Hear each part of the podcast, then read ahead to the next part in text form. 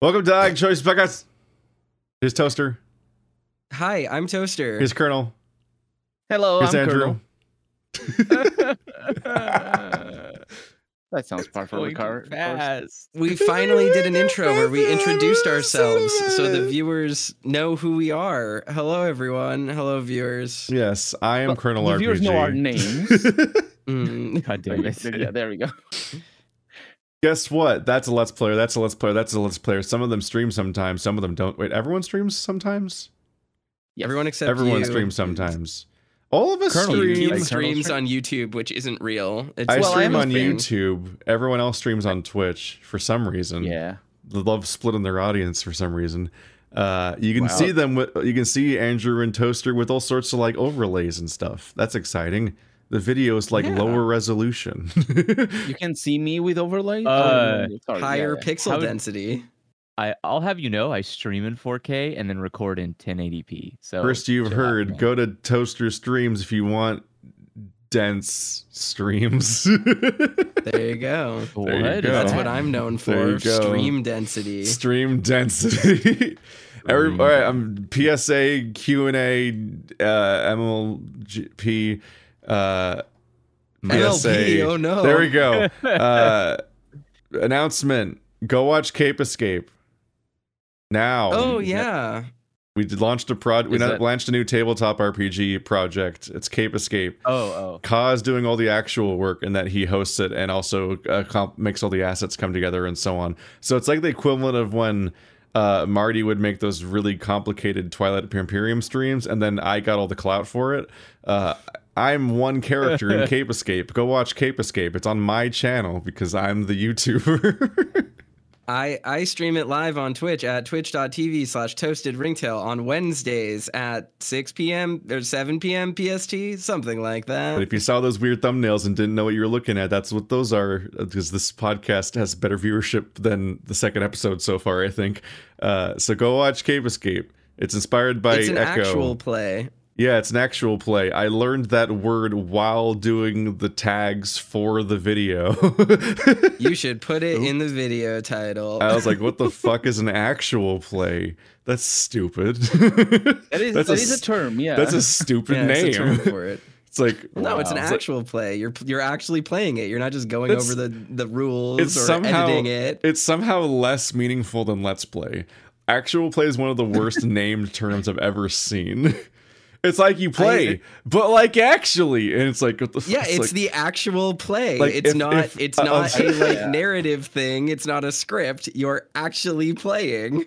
it's so nonsensical It's Like, perfectly people- like- sensical. like, If people- you people, People in the decided comments, if they you needed think a Keith's name, frame of apparently. reference, people people decided that they needed a term for playing our tabletop rpgs on shows for some reason. And i thought we already had terms for that but i guess not. And so now we're calling them actual plays as opposed to like rpg podcasts or something. An actual play at best sounds like larping like in-person no, larping. the so it just gets more specific confusing. terminology came about because people were doing scripted stuff in the in the context of playing tabletop games. So to differentiate between scripted and edited content and content that was just a recording of them actually playing, they are called actual plays. there is nothing nonsensical about this. It is an the terminology infuriating name is so straightforward that people immediately inherently understand what it means when they look at that's at just it. what repetition does to people you know that you're in advertising and shit that doesn't mean that the yeah, term makes this sense is not an advertising thing. It's just terminology. It's just a very useful. I'm just saying, actual play immediately has like the JRPG problem where it's shrouded in so much context that you have to like explain It- for five minutes what you even You- mean because it's such a bizarre D title. and D tabletop,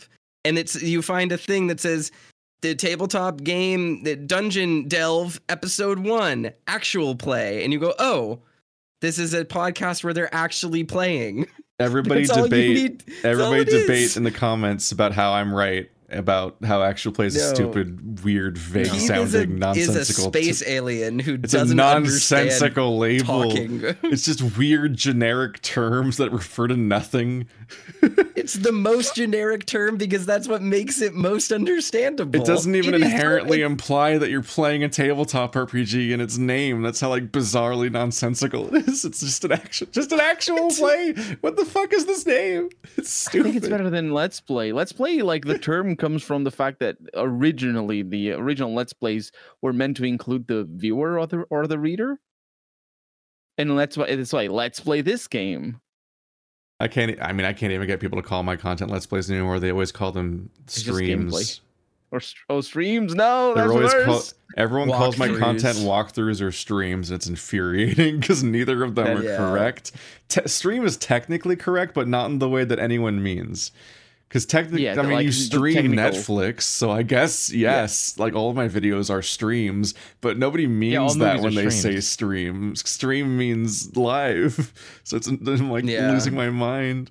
It's like great live stream, pal, and I'm like, this is video's eight years old. This video's eight years oh old. I've become a, I've shed all of my cells and regrown them twice since then. Like, what the fuck are you Not talking of them. about? Shut up. Not all the brain cells take nine years, I think, or something. then I'll be free. No, then he has. He has redone it. Then he's been doing YouTube for like ten years. No, no, Well, the oh. video was eight years old. So yeah. I'm Oh, being the in dead. this in this yeah. hypothetical where I said a random number, it, that it, a person it that kind of exists upsets me. for sure. Keith has changed his brain in the course of his career. Yeah. Haven't we all? Uh, not me. He should should change it again because he thinks actual play doesn't make sense. Actual play is everyone. Get yourself a new fucking brain, Keith. Everybody side with me. I I side with Unbelievable. Toaster on this, honestly. I, And I'm not I'm I'm not a native speaker, so like what I say doesn't- doesn't mean much. Wow. I'm right about everything all the time. Anyway, we're playing. It's an Echo inspired thingy where uh, a, a Mr. Beast, but a, but furry, brings us all to a, an, an escape room theme. Well, takes us all to like an Echo ish, like midwestern abandoned town for a, a gimmicky escape room video thing. And then, of course, things are not are not gonna go great because Echo inspired mess. So it's like it starts off as a co-op adventure like puzzle solving thing and inevitably probably should be going towards horror. I don't know what's going to happen exactly. Vote Does in the comments who dies first. It won't affect the story, but you get uh brain tinglies if you were right, which is the true reward. But anyway, if you're listening to we this, all watch if you're in the podcast feed, I'm gonna do what I did before on SoundCloud slash iTunes and everything, which is I'm just gonna put the actual play in with the podcast. it's it's just gonna live there for people that want the audio in audio form because Does, I'm does not it will making be, it. it will be You- interesting. It will be interesting to have people listen to it only because unlike most actual plays where it's just people sitting around a table and then maybe some some like cool visual flair, uh, our actual play has full on graphics and like a actual visual component to it. Uh, our DM Ka has like fully modeled 3D inventories. Uh, we solve puzzles by interacting with the items in the inventories. Uh, there, there is a very heavy visual component to the puzzle solving in it because we're basically actually solving escape rooms in the tabletop. It's very cool. Mm-hmm. furries are That's terrifyingly talented, and this thing just happened like around me, and I was like, sure, I'll go, I'll do this, I'll do it. I think they just too much time. And then I'm just intimidated when I show up. I'm just like, what the fuck is happening? All right. I I would be as well, but I think like, do you think it's it's? Why do you think furries are have too much talent? Is it because th- th- it's easier to? I mean, furry. The furry fandom is by de- it has two defining features: queerness and creativity, and those are like comorbidity. my perspective on it is that many I mean, you can you can read into like neurodivergency and creativity and queer stuff, and I think that there's an overlap there. But I think a big thing is just like a lot of furries, like furry stuff, is inherently fantasy, and it's not something that you can just like Yeah. easily get. yeah. So you just kind of have to learn to make it yourself.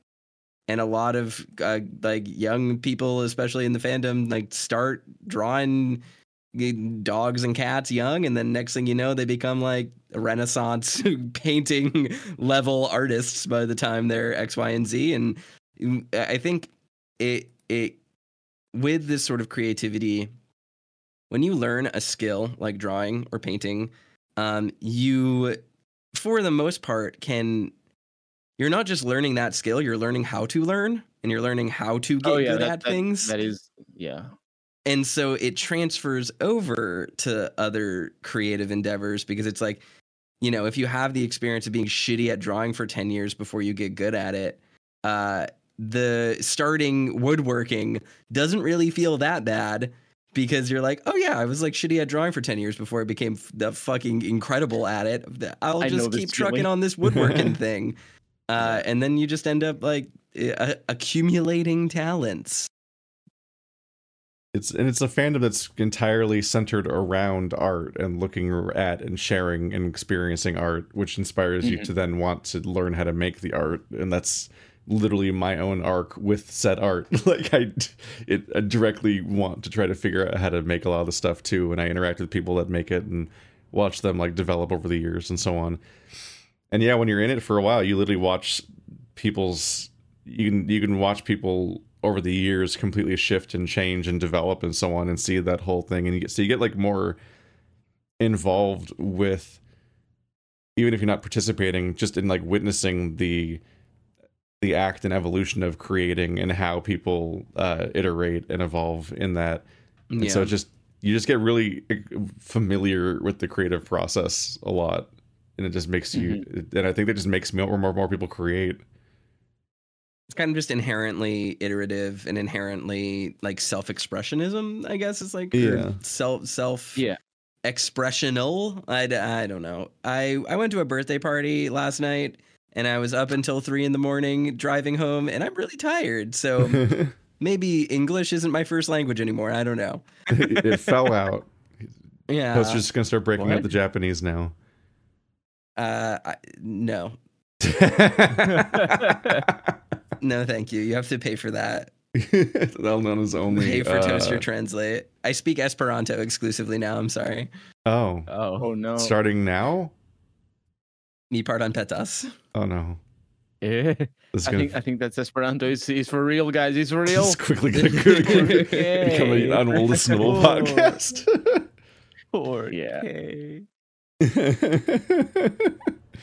Ryan asks, speaking of which, how do you feel about parties? Do you like them or do you just go to them out of obligation?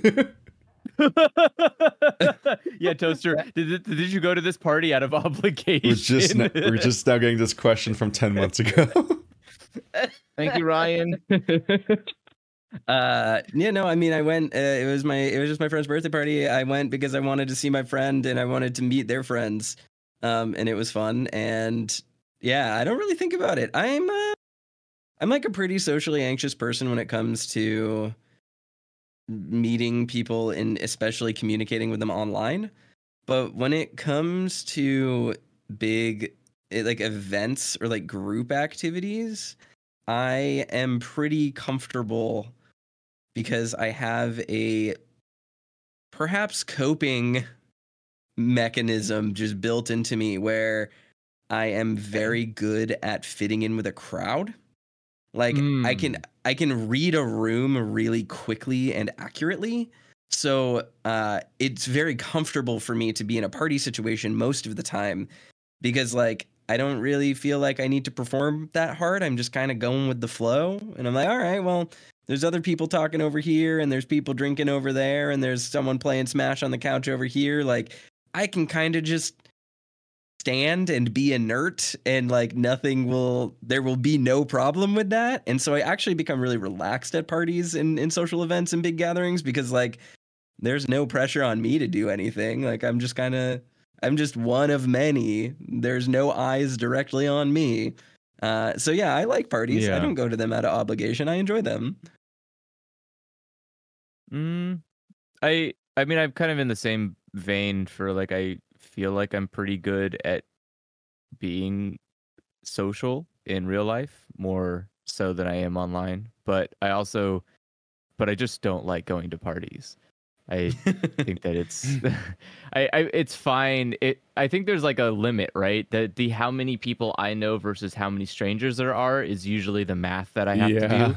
If it's if it's a party that's like I don't know, say I went to PAX and it's like let's go to an after party at PAX. I'm like I probably know one percent of the people at this party, like maybe less than that, maybe like 0.5 percent. That's a lot of strangers, and what am I don't really want to have to do that much work to figure out how to interact with these people, which it feels Yeah. like it is oftentimes. Um, and so, yeah, you just go like, ah, that's not, yeah, I don't really want to do that. But you know, if it's like, yeah, like a birthday party, okay, well, what? I probably know 50% of the people going. And even if I know Yeah. like just 25, 25% is still enough for me, right? I mean, it, I can, I can interact and engage with like five to six people at max. Uh, and Yeah. be in a flow there. But once it gets, you know, like 15, 20 people in a group, nope, that's too much. I can't. I won't be able to. I won't be able to handle it, and I'll just be quiet. I'll just sit there quietly the whole time. And it's like, well, what am I here for? What if I'm not like engaging? Why am I at a party? Yeah, I come away from I- a lot of parties wondering why I went to why I'm there. like what what was the point? What am I supposed to get out of this? Like the uh yeah, like I I instinctively almost said yes, but I'm like no, no, no. Like I I like I like being in rooms full of my friends, which can technically be a party. but almost ne- almost never is a room full of my friends like a group of people that's large enough that I think most people would call it a party. Like whenever there's a whenever a party is hosted in this house, which is not that uncommon, uh, I usually just hide in my room or I leave for the day. So I'm like, no, no, no, no. Okay, well that's. This is like a group I of would I you're mean- people. definitely not into parties then. It's like a One group of thing I wanna people be where it's clear it's like about, Stephanie though- is here, and then a bunch of people I just don't know, and I am not gonna be able to do that. Well, so the thing with that though is that like there is a difference between a party that you are invited to or like is for a group that you are specifically part of. And like so like the birthday party I went to last night, I knew one person, but then I went there and like I met all of their friends and we all had things in common. So it was like it was like, oh okay, this is like a gamer party with gamers. The conversation's easy to get involved with. Like I don't feel out of my element because people are like, hey man, did you play Diablo 4? And I'm like, no, I don't really play Blizzard games, but did you play uh, I don't know, X, Y, or Z? And they're like, oh hell yeah, I I love Smash Bros. Like it, that's an easy thing to to slide into. If Yeah. I if I went if my mom was like, hey, come to a work party with me, I'd be like, why? I have I don't have any I don't know any of your coworkers. Like, what do you want me to talk about? Like that's not I think there is a very big difference between going to a party unprompted or having a party happen to you just through cro- close proximity. I don't think anyone would be comfortable with that really. Or like going to an event that is specifically catered to you and your interests, right? So like I think if you ask me the same question that you're just like if my housemates threw a party with a bunch of people that I don't know that have nothing in common with me, would you enjoy that? Like I'd probably go downstairs and be like, "Oh, hey, how y'all doing? I hope you have a nice time. Get a beer, maybe drink one beer and then leave." Like there's no there's no reason to I, I don't think that is a barometer for whether or not you like parties, right? Um, Toaster, Toaster's clearly down for a party all the time, as long as it pertains to one beer and the freedom to leave at any particular time. Yeah. Oh well, actually, that is true. Uh, the Irish exit is the most honorable way to leave a party, uh, and everyone should do it always. You don't need what to is tell that? anyone goodbye. What is that?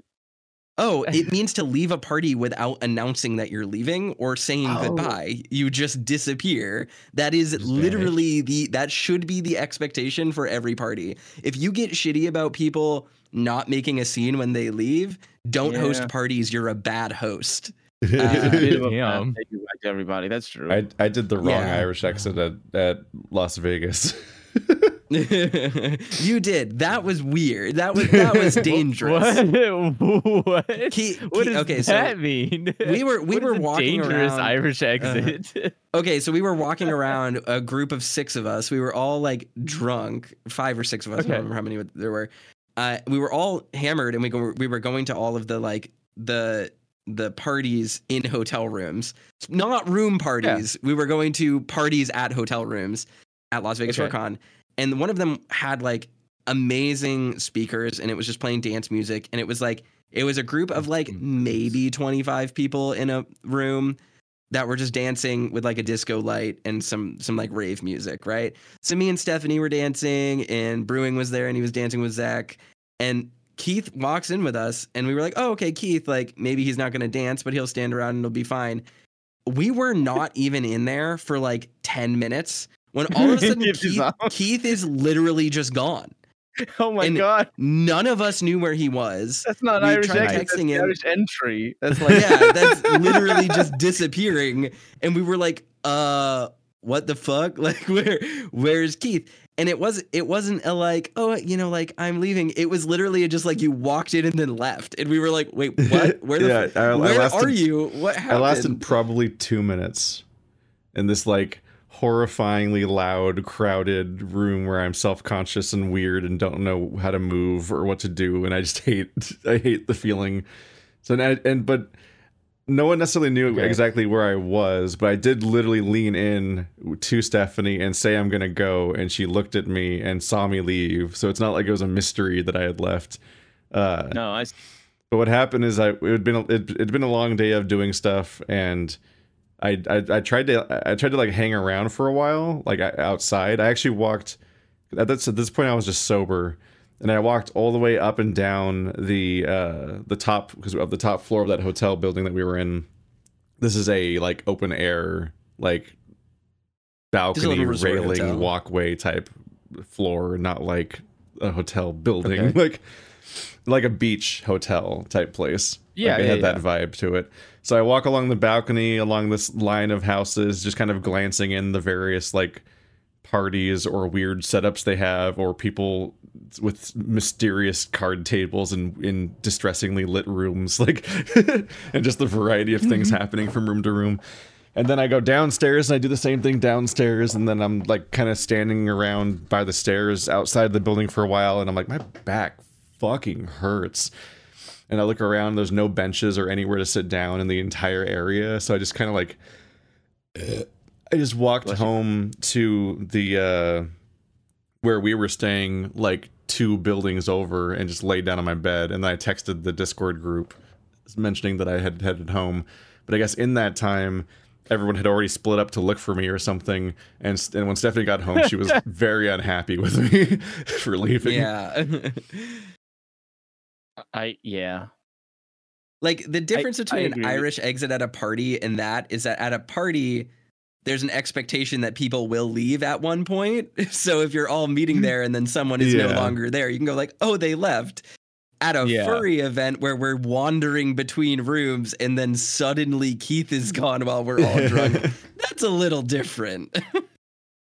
I can I can back understand. Like I understand it. It was Yeah, I- I especially understand it. like from from Keith's perspective, I get that hundred percent. Like if if you Yeah. if I was in that situation, my first instinct would have been like, oh, Keith probably just left.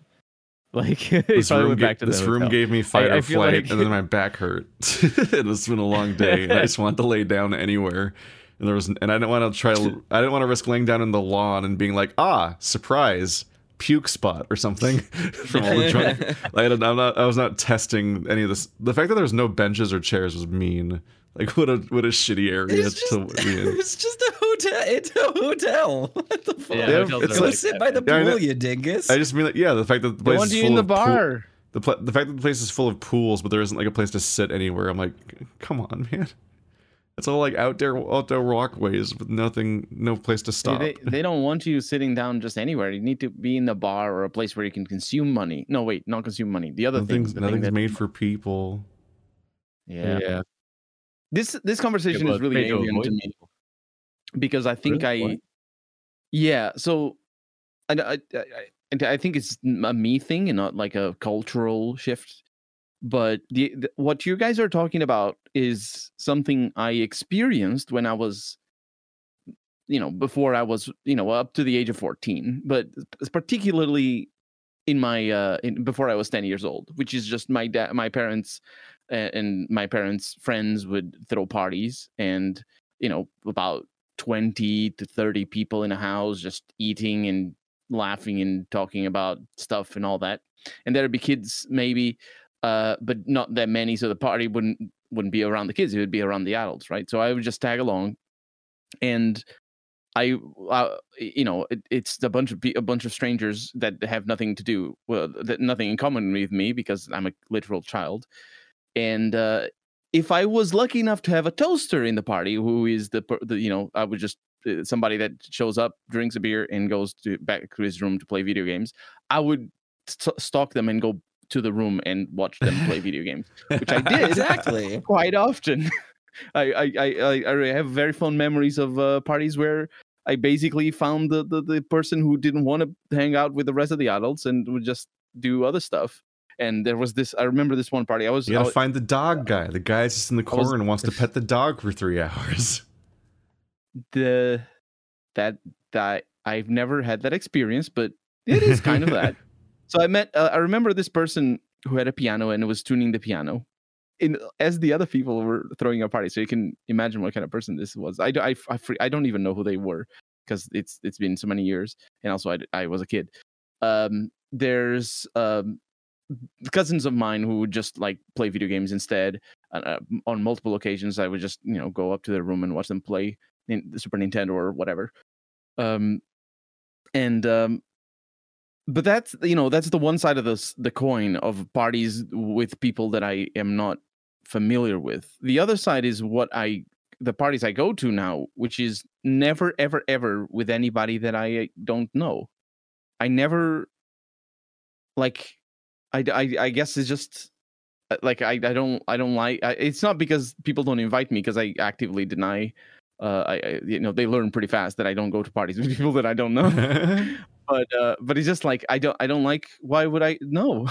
I just no don't want to do So that. You I, choose, you choose to specifically go to parties where you only know the people there. know the people yeah yeah a hundred percent. And like I and, and I like that you know what what's not to like about eating and chat chatting? And like and my Is there- space friends there like amazing but you know. Is there like a particular reason you you don't want to meet new people? Wait, how are you? Wait, how are you even meeting? How many people do you know then? Because if you're not going to parties with new people, how are you meeting new people? Is that even possible? Uh, we- it is because you, you can meet people outside of parties, right? You like I I know new people from. Uh, Okay, so from like work and stuff, it's just parties. It's like parties. Yeah, work or friends of wanna go to with friends. strangers. Yeah, yeah. I I- I don't I don't think parties are a great pla- place to meet new people in the sense of, you know, because I don't, know. Maybe maybe they are, but it's just it's a different sort of expectation because you're there to have a good time, and you meet and whenever whenever you meet another person, it's if it's just in the, with the sense of having a good time, it's like a little bit skewed. Yeah, I mean, But parties I- can serve I- a lot of functions. Like it can be Yeah. a range from like you know to uh, celebrate a birthday all the way to like a work event, right? Yeah. Uh, and tho- obviously, all of them have like vastly different tones. I would never go to a work party, never in my entire life, even if I was at gunpoint. Like, I Why not? You know the people. I went to No, I would- party. No, because my job requires me to be remote for the safety of others. like Oh, I cannot be near these people. It would it would drive me bonkers to see them in real life. I would I don't know. It would The one would time I lot. said no to a work party, I felt like I had done something wrong, and I was like, I, yes. I don't want to, I don't want to be with you guys more. I, I'm, I'm trying to get off work to go home. That's so that I is think that there literally is there's a slight difference here though in that a work event is like a unspoken social obligation that you go to that is made potentially more tolerable by amenities but no one is like really there no one's like oh, Oh I yeah, can't wait yeah. I can't wait for the work party like when I when my company is like I mean I'm also not Toaster- there. when my toast when my company is like toaster come out and and come to the sales event and we're gonna have a big party after i'm like all right i'm gonna tolerate the party and then tolerate or i'm gonna tolerate the sales event and then the party Oh. because my company is going to bring me to a three star Michelin restaurant. And if I just shut my fucking yap, I get to eat really good food and I smile at people and they think I'm a team player. then it's like whatever, who cares? That's not an issue. They can't tell But he's not a team player. Yeah, exactly. They're like, oh, whatever. Like toasters here. This is great. And I'm like, haha, yeah. Oh, I, I love your TPS reports were great last week. You've done a killer on that. That's like whatever. No one actually likes that. That's just a thing we do Yeah, because we live in a corporate hellscape. yeah. But the thing is, people have the after parties, which I have never gone to, and I have no reason to. I've gone It'll to work. many of those, and even then, it's usually a countdown until you can go home. Yeah. Like I've done like karaoke with my coworkers before, and it's like I'm there to do karaoke. I'm not there because of like, you know, it's usually a group of five people out of the group of 45 that started the night going to Oh, hang my out with each other and bigger. complain about work. it's like whatever. Oh, yeah. Oh, that sucks. I, yeah, I, I, can worked. think of I worked at my job at, at the water board for over a year, and I only ever met my one coworker that did the same thing as me, and my direct boss, who were both in the cubicles next to me out of the entire building. so I'm like, what the fuck am I gonna? Who? I don't. There's no. I don't know. I don't know anyone at this party, and also I'm like. You guys specifically uh, d- don't give me 48 hours. You, you, you, you direct, you intentionally slightly undercut giving me 40 hours a week, so you don't have to pay me full time. I'm just trying to go home and work on my YouTube channel. Like I'm, just, I don't want to go Yeah. across the street to have like a weird lunch at the shitty place over there to hang out with people I don't know. yeah. Why would I do I- this? when I when I worked in an office, like doing office lunches was this thing that just drove me nuts. I hated the idea that I was obligated to follow a bunch of people that I hated to go and eat Yeah. food in a public location and like it is entrapment. It's literally a crime to make someone do that. That is like unhealthy behavior. I seriously, it is bafflingly annoying to be stuck interacting with people that you only have to for like Yeah. The- I'm like, I just don't even know oh, what it- oh, I'm not not a team player. I literally go entire weeks without speaking to another person in this building. yeah, like, I just man, sit you down. I could have done my entire job remotely, and it wouldn't have changed anything. But that wasn't a thing that was like in the cards at the time. But like, I literally would walk in, find my cubicle, sit down, work on shitty spreadsheets for eight hours, go home, and that was the entire day. yeah, but yeah, like, most most importantly, I I like to think that I do exactly what I'm there for. I am literally perfect. I have done nothing wrong. I get paid. I do the job you paid me for. I go home. I cause zero issues. That is my prerogative. I want to be the perfect, the perfect cog. I do not want to be a cog that yells while it's doing its job well. Hey guys, great job. You're all doing fantastic. And shut the hell up. Do your thing. Do the thing you're supposed to do and go home. Get out of my sights. I don't want to see you again. I'm here just like everyone else to make money. I'm not here to make friends. I'm not here to build a family. I'm here because I have to do it to survive just like everyone else. Let me go home. Leave me Yeah. alone. I know what makes me happy. That's what I do with the money you pay me. I'm not here to go to parties with you because that's not what I get paid for. I don't come here to make money to do that with you people. I do it to go home and be happy. like it's like ah Yeah. I hate I hate work events. I hate work related forced mandatory stuff. It feels Yeah. awful. I just like hanging out with my very- yeah. friends, and there's very few contexts in which it ever needs to be more than like six people. So I, I don't know if it's ever counts as a party. Uh, It, it's actually party- funny. party- Yesterday, my live stream audience got to watch how quickly I change based on the social context, where I'm just hanging out and chatting and for group? Yeah, because last night I was playing Overwatch and just hanging out and chatting for like three hours because it was like I think was it Colonel canceled, so it was like I, I played Overwatch with Bird and Brian, and eventually Jericho joined, and I'm just hanging out and talking with them. And then uh, when they're leaving, Andrew and Mandy joined, and so I was hanging out and talking with Andrew because I didn't even realize that Mandy was like in the in-game voice chat, which I didn't have like set up correctly, and was talking with like all of her friends that were also joining the party. And the moment I fixed voice chat and could hear them, you can hear me in the stream just stop talking for 10 minutes at a time throughout the rest of the stream, like only vaguely, briefly chiming in a little bit here and there because I'm suddenly in a social context where I'm where everyone else knows each other and I'm the outsider and it's like immediately I'm the quietest fucking person, which is most of my life. is that like people have a weird reading of what I'm like because they see me in my most comfortable context of the thing I've been doing for over a decade all day. Uh, but any other social context, it's much harder to get anything out of me, and I get real quiet real fast. It's why I can't play like social deduction games with random people online. I'm like, I literally can't bring myself to talk to these random people. Yeah, I just talk. If if someone says something that is something vaguely that I am knowledgeable about, I will just respond. That kind of thing doesn't scare me. My social Toaster anxiety is much much different. It's not superpowers. Yeah. It's just I have He's just it's just realizing like that, as everyone is people, and you're just like, all No, right. It's superpowers. Is- I I That's- yeah. You'll, deliberately you'll hear all day about Toaster's social anxiety, and then he gets drunk and Fortnite dances in his fursuit, and you're like, "This is Oh, not no, where I he thought has this was going." because my Yeah, fucking super- you have fursuit is on, and I I'm was gonna say, anonymous. but I'm just like, "This is. I is was gonna not." say I do the same. No, I don't. I don't dance, but I, I like to just talk Yeah. to people, and Like, and that's how you I- get to know why you should hate them. Sometimes I- I not feel like- whatever. I yeah, I feel like the anonymity is a huge deal. I the way I like inter the way I interact with the world privately alone in my home is like foreign to anybody who's ever met me in real life. Like it would make no sense to watch me just exist. But like yeah, I don't know. I think that's I think it's I have, normal I have to have divide and limits on- conquer.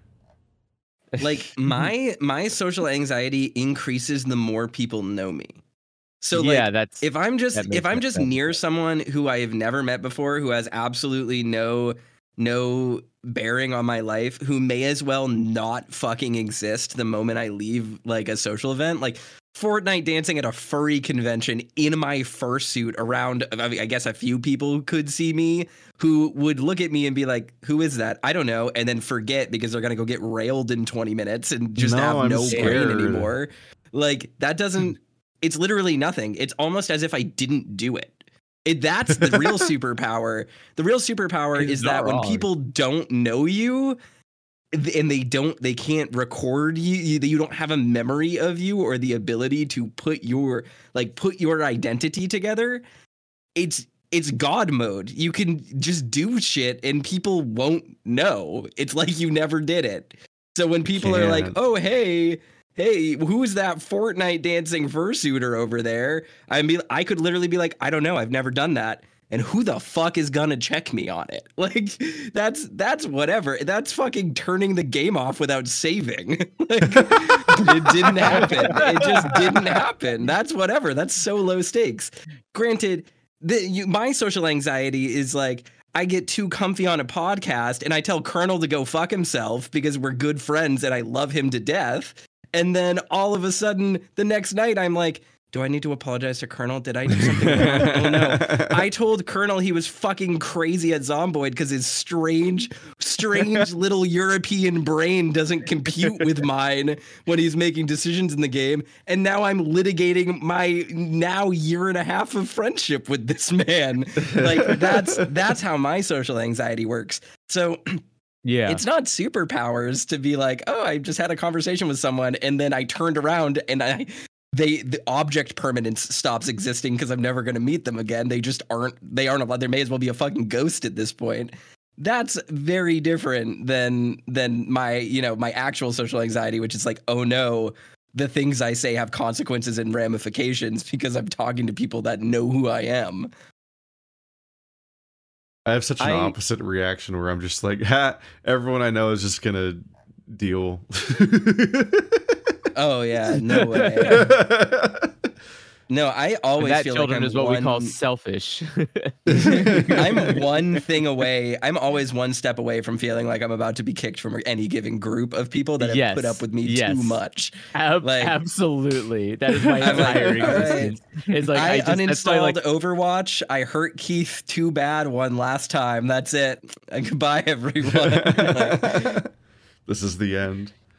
Overwatch is your love language. Yeah, no, I can't handle I- new I- people at yeah. all. But with this, with the same people over and over again, I'm like, whatever. yeah. I think that's healthy I'm though. definitely- I'm definitely the more of of an this- internal internal fear rather Yeah, than my external, da- like, my ideal know. way of meeting people is with a friend group where there's one new person at a time. Mhm. That's Like, hey, we're all going to PAX with this person today. That's how I like, like. that kind of day. Yeah. And that's I- chill. Everything, anything else is like this is this is a lot. This is a lot for me.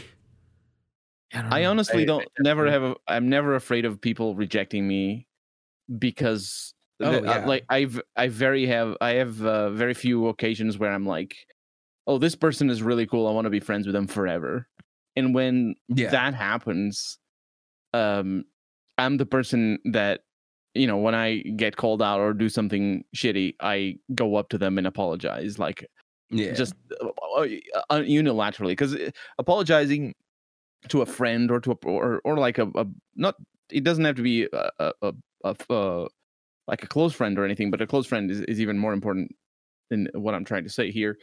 Uh apologizing is always like you're always thinking oh but they did something wrong as well. Um you have to apologize for your side of this the the the coin. If you like if you did if you feel that you did something wrong and, and if it's anything small that uh, actually wrong like maybe you shouted at them. Um and not not fuck you colonel that's not shouting at them. Um, but maybe you shouted at them then yeah even, even if you were uh entitled to that shouting you you sh- like that apology is is a door opener. And i found that uh, through experience. And so i i'm like i i go out of my way to to do that whenever i can because i i, I find that it builds better friendships and if the person which has happened to me as well if which, if the person just decides no i don't want to be friends with you anymore then i know that i did my dues i suppose and uh yeah so it's it's but with strangers i that like i just am silly on purpose sometimes i am Yeah. rude on purpose like not you know rude in the sense of you know uh, like calling people's names although when i was a kid i, I might have done that uh but as an adult i'm rude as in like i say swear words and just talk about rude shit and if Yeah. people don't like me then yeah Being that's vulgar. filter yeah being vulgar that's the word yeah, yeah.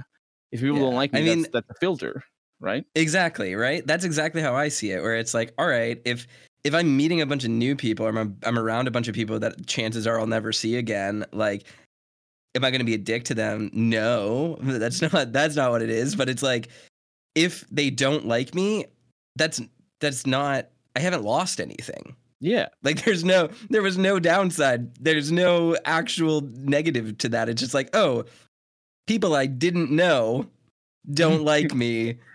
I, what has been lost here? Like it's like whatever. It's My I have enough friends. Like I, that's that's fine.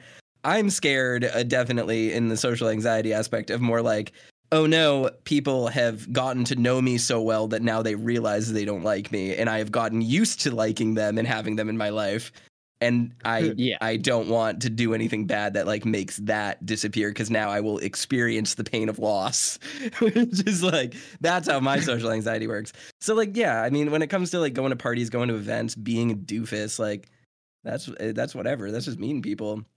I played Overwatch with Mandy and Mandy's friends, and like those were easy to people to talk to because they they know what I'm talking about when I talk about video games. They just they they chime in whenever I have a question. Like is that's that's easy. That's whatever. And worst case scenario, if we don't get along, then we don't play Overwatch again. Like who cares? Whatever. I was Yeah, I was very disarmed by somebody who was like, "When you imagine a perfect sandwich, like what do you imagine?" And then somebody starts, some one person started saying roast beef, and then another person cut them off immediately and just said, "Come." yeah, that's great. I That's, was like, "Oh." that's funny. it was just so. It's very. I mean, it that's it. escalated No so- toppings, no it other, esca- nothing it else. Like, so oh, that's- quickly. that's the thing Do you need any it more, Andrew? the topping and I the mean, filling look, man, I, I, I, if you if you're fine eating just like a That was mustard funny. sandwich, good, good on Uh, you, dude. But like, give me some substance, Jesus. I'm just gonna chew bread. Fuck. They started questioning what they started spinach on questioning there. whether or not a cum sandwich is vegan, I mean, which is by no, definition it is comes not. from an animal. Yeah, yeah. animal byproduct. It's not about the method in which you get the byproduct; it's that it is byproduct. like, Yeah. But, I mean, if it helps if it's sustainable, though. I, I mean, that that's a more that's more of a moral question. I- Is this many people on the planet sustainable? I don't know. Yeah, it's, yeah. The uh, But I think I think yeah. Discord cut off my joke, so I'm gonna say it now without the timing. The- the- Wow. you said no no topping or anything. Well, the thing with c- cum sandwich is that it's the topping and the filling. It's a good joke. It's a good joke. It's Thank stu- you, Toaster. Thank It's you. stupid. Colonel's stupid. I'm not Yeah. apologizing for saying that. Don't don't laugh at Colonel's jokes, audience. I'm No, I'm the math lady for- right for now. I'm. I'm being the math lady. I'm like I'm calculating the joke. I'm gonna figure it out. You didn't figure it out? That's It's not. Keith, it was directed at you. that doesn't the cum. see that? See joke. What- Ah. what is that? see. Sound? It's a fountain, Wait, Colonel, it's was a that the fountain of sound cum? possibilities. What? I, I look. I'm. Don't question me. I am that going to wasn't so- question that. Was that what was that sound? What was that sound It effect? was. It was supposed to be the sound to come. Yeah. What? Look, it's a Next microphone. question, please. Uh, Ryan asks, "How were your high school years? Do you remember it fondly, or was mostly stress? Uh, most, or was it the most stressful time of your life? I'm specifically asking this because I'm bisexual. I prefer men, so I'm basically gay. My whole class is homophobic, so it's hard uh, to keep hearing them talk trash about LGBT people without them even knowing." That they're talking about me, and I'm going to have to deal with this rest of, the, of this year and the entire next year. Good thing I have a psychiatrist. Ha ha ha! Kill me. Uh, yeah, I was gonna make a joke, sorry. but then it, it went yeah, it went like really tough to go from that. Uh, Well, I hope your year worked out because this message was sent approximately at the beginning of a school year, and we're answering at the end of one. Well, uh, you know what? yeah. Go for it. I was gonna say uh, I peaked in high school. High school was great for me. Even with all my the great the thing about people in high school is that they're wrong about fucking everything all the time, including high school teachers. So it's literally just a period of life where if you just understand that everyone's shitty opinions don't matter and they're really dumb, even though it hurts to have to deal with it, uh you will you just live in a space where you can do literally whatever the fuck you want and it's awesome. Uh so yeah i liked high school. I had a really good time in high school. I think maybe my freshman year was pretty rough because i didn't really have many friends. Uh but then i i think i did more stuff in high school. Like every day i worked i worked on cosplay i did a bunch of internet projects. The internet was great back then I did a I uh, read a ton of web comics, read books every day, did community theater, did voice acting. Uh so yeah, like high school was just a period where I was like, yeah, I fucking hate my I hate everyone I go to school with. But also they're a bunch of idiots who are gonna bottom out at 23 and I'm gonna have a fun life and I'm gonna like they're gonna tell me that like watching anime and doing cosplay is is fake and gay and i'm gonna tell them to i don't know eat a tide pod and see how they like it. Like who cares? And then i just did what i liked and it was great. That's my advice for people in high school. Just do your shit. Who gives a fuck? It's high school. Yeah, that's very true. The the realization that sort of shaped my my childhood from the age of 13 up to university really is understanding pretty fast just how wrong and sure of themselves people can be and kids and obviously looking back that's very easy because you know they're kids of course they don't know anything uh, but like when you're Yeah. a kid yourself and you're dealing with peers like you you care about what people think or think of you or think of the things that you believe or obviously you know about the people the person you are that's that's that's super bad. But just as a general thing realizing just people in general into adulthood but kids already that everybody's nobody knows what they're talking about. Nobody Yeah. knows what their what their beliefs are even a lot of the time. And you know high school is just a concentrated version of society because you're dealing with so many people from so many different backgrounds at the same time. Uh in in adulthood i find i think i think maybe that's why some people get stuck in that sort of in, that sort of mentality uh, or at least Yeah. that, that that's what movies tell me there are people like that. They get just the jocks or whatever just get stuck in the, the high school high school mode into adulthood. But the Yeah. moment you get into the job market it's just it's a lot more insular. It's a lot more the people you care about or the people that are relevant to you and there's a lot fewer just conta- you know not in a negative way but also in a negative way. There's a lot fewer contaminations from just broader society and i think that i mean that's that's coming from a, my perspective of of uh, when i was in high school the internet wasn't a big thing. There wasn't facebook didn't exist uh, Yep. and uh, you know youtube was just starting and all that um, and uh, so it, it it still is the kind of old this is this is the very dated type of advice uh, from that perspective but i i totally agree with you toaster like don't Yeah. just realize as soon as you can that people are wrong people Yeah, and like no, you're, you're wrong as well like we are all wrong about a lot of stuff we grow up uh, and that's like if you can keep you know looking back three or four years into your life and being like oh i was super wrong back then Yeah. or just Oh, not necessarily super wrong but uh like I in was high a, I was a school- shithead as a teenager. I had I th- had the, yeah, the used to- dumbest ideas ever about Yeah. everything. Oh, yeah. Like, yeah I'm Yeah. I'm not I'm Every not, not teenager, as a rule, Like, is awful. Yeah, and like Yeah, no one pretty knows much. anything, and literally, I there is no teenager out there who like has an enlightened opinion that matters. I'm sorry to tell you all, like no, this is like this this, is like a whole thing about you- internet discourse where people are like, I can't, I can't believe how mean people are to minors and how rude they are about minors' opinions and all these other things. I'm like, we were all minors. We remember. yeah, You're like you're gonna be so deeply embarrassed by all of your opinions and behavior in like five years. completely. Oh, like, same. Yeah, it like, happened that's to all feel of us, too. and we all viscerally remember it, and half, and we all have several things that happened back then that we like that like keeps us up at night sometimes. like Truly, it's how not good. It sounds jaded, Yeah. right? That's what the problem is. It it sounds sounds super dis- it sounds jaded. dismissive and but condescending, but also like we like- literally lived it. Like your brains are bad I- and not finished I yet, cannot and, tell your- and your perspective I- doesn't exist. and It's fucked. I cannot tell you how much I loved being in high school. I it's it was Yeah. suffrage, but it was great.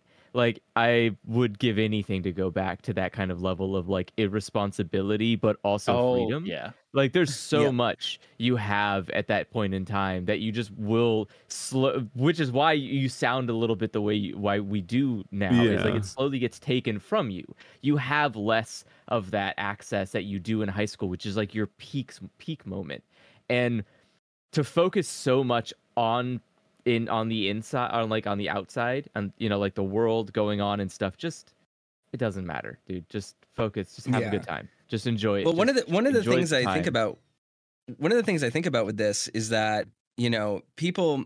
Uh, this is going to be something meaningful in a second. It will make more sense. But like when you're in high school, your life is very scheduled. You like you're in a class for an X amount of time, and your day is cut into these bite-sized pieces where you're like socializing with people and learning things, and you have opportunities to do stuff. And like as you get older, you might think like, oh, like I want the freedom of like working from like I'm sure people out there listen to like the podcast and they hear me say like, yeah, I steal company time and I stream at work, like woo.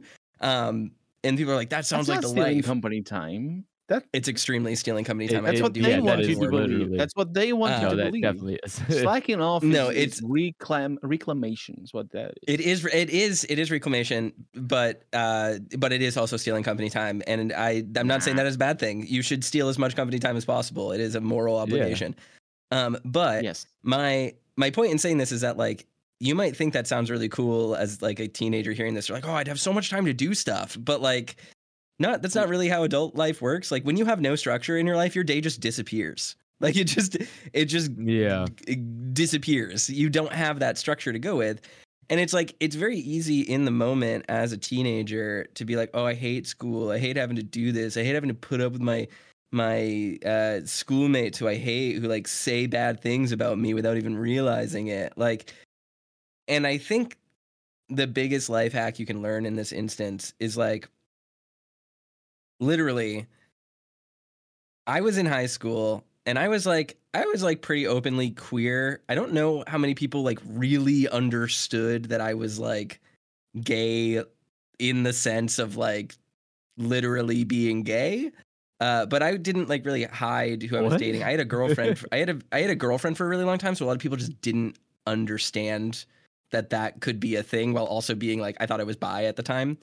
Uh like they, but I did, also didn't hide that like I had dated guys before as well. Like that wasn't that wasn't a mystery. Yeah. But it just fades out of people's minds. So they would like say Yeah. shitty stuff about gay people. Is, Yeah, exactly. Is such a drug. Yeah, and people would like say shitty things about gay people and then be like, "But, you know, like is is whatever. Like I don't hate gay people. I just don't want them kissing in front of me. Am I right, bros?" And like I want to I Yeah. want to be serious about this for a second, like especially for young like gay or LGBT people like in the comments like none of us us saying like high school is good, you just need to learn to ignore people. That isn't us dismissing what you're saying and what you're experiencing cuz like yeah, it does suck to have people around you be shitty about your identity. But the thing is is that like and this is not advocating for people who are in unsafe situations to just come out and be out and proud. Like there are reasons to not Yeah. do that. Like that, you know, you know, your safety comes first, but like you also don't need to internalize what they're saying. And I know that's hard, So true, but yeah, like yeah. literally my entire life knowing that like yeah, I like like dudes too uh before I came out as like fully gay and realized like yeah, I guess I don't really like women. Uh I Damn. people would say shit like they would they would be like oh like fuck it, I don't want to see boys kissing that's gross It's- it goes against the Bible. People will say that shit and like I wouldn't get offended because like those people are just fucking idiots. Like like why would you be upset about what an idiot says? Yeah, I mean they could influence the world in the future but it's not like they're vote it's not it's not like they're voting on gay rights right now. They're a bunch of fucking dumb teenagers. Who cares? They there is a non-insignificant chance that those people and this is going to sound really grim but there's a non-insignificant chance that those people die doing a tiktok challenge eating a tide pod. Why are you Oh upset about the dumb shit they're saying? Like I have I you know what? I have an example for this. I literally what- spent I yeah, yeah. Somebody would- Wait, no. No, no, you wait for it. You fucking wait. I had a- an What is- instance. where is this I, podcast I going? sat I I went in I was in an English class on my senior year of high school. And in that English class there was a guy behind me and this guy was absolutely annoying. Every single day it he did nothing but pester me. Just tried as much as he could to bother me. Um he uh so it spent the entire time like that. And uh and you know the very end, right? So all I spent an entire year with this guy bothering me. The very end, last night before we walk down to get our stupid little diplomas or whatever, this guy dies in a car accident. An entire year from one Just to- person bothering me, and he's gone now, just wiped from the planet. That's the kind of like insanity life is. You like you can that can just happen. So like it, Yes. it is not it is not necessary to focus too much on like like Toaster saying don't don't focus too much on that. Like it it can just snap out. Like people things are more change impermanent instantly. Yeah, like people Yeah. are more impermanent in your life than you realize. And and you know, I'm not saying like, haha, don't worry, all these people will be dead and you'll be the survivor. Like that's not what I'm Yeah, saying yeah, here. I don't think that's what Andrew's saying.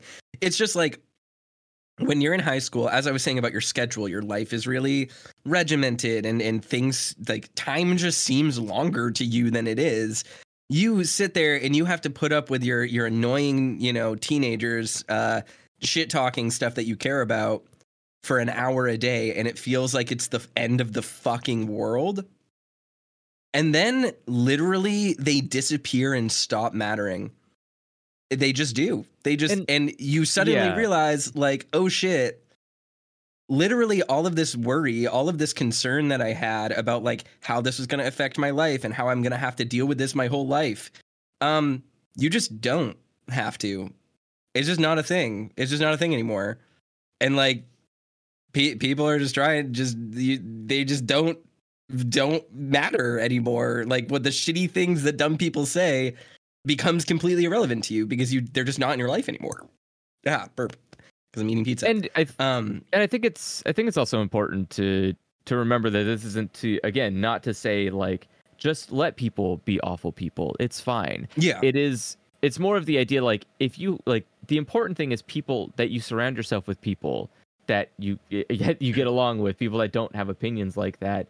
Uh, and if they do, then you know, m- let them understand that that upsets you or Yeah. whatever. But if you're comfortable with that kind of stuff, but like confrontation with people that you care about is usually the like main path forward to having a happy life.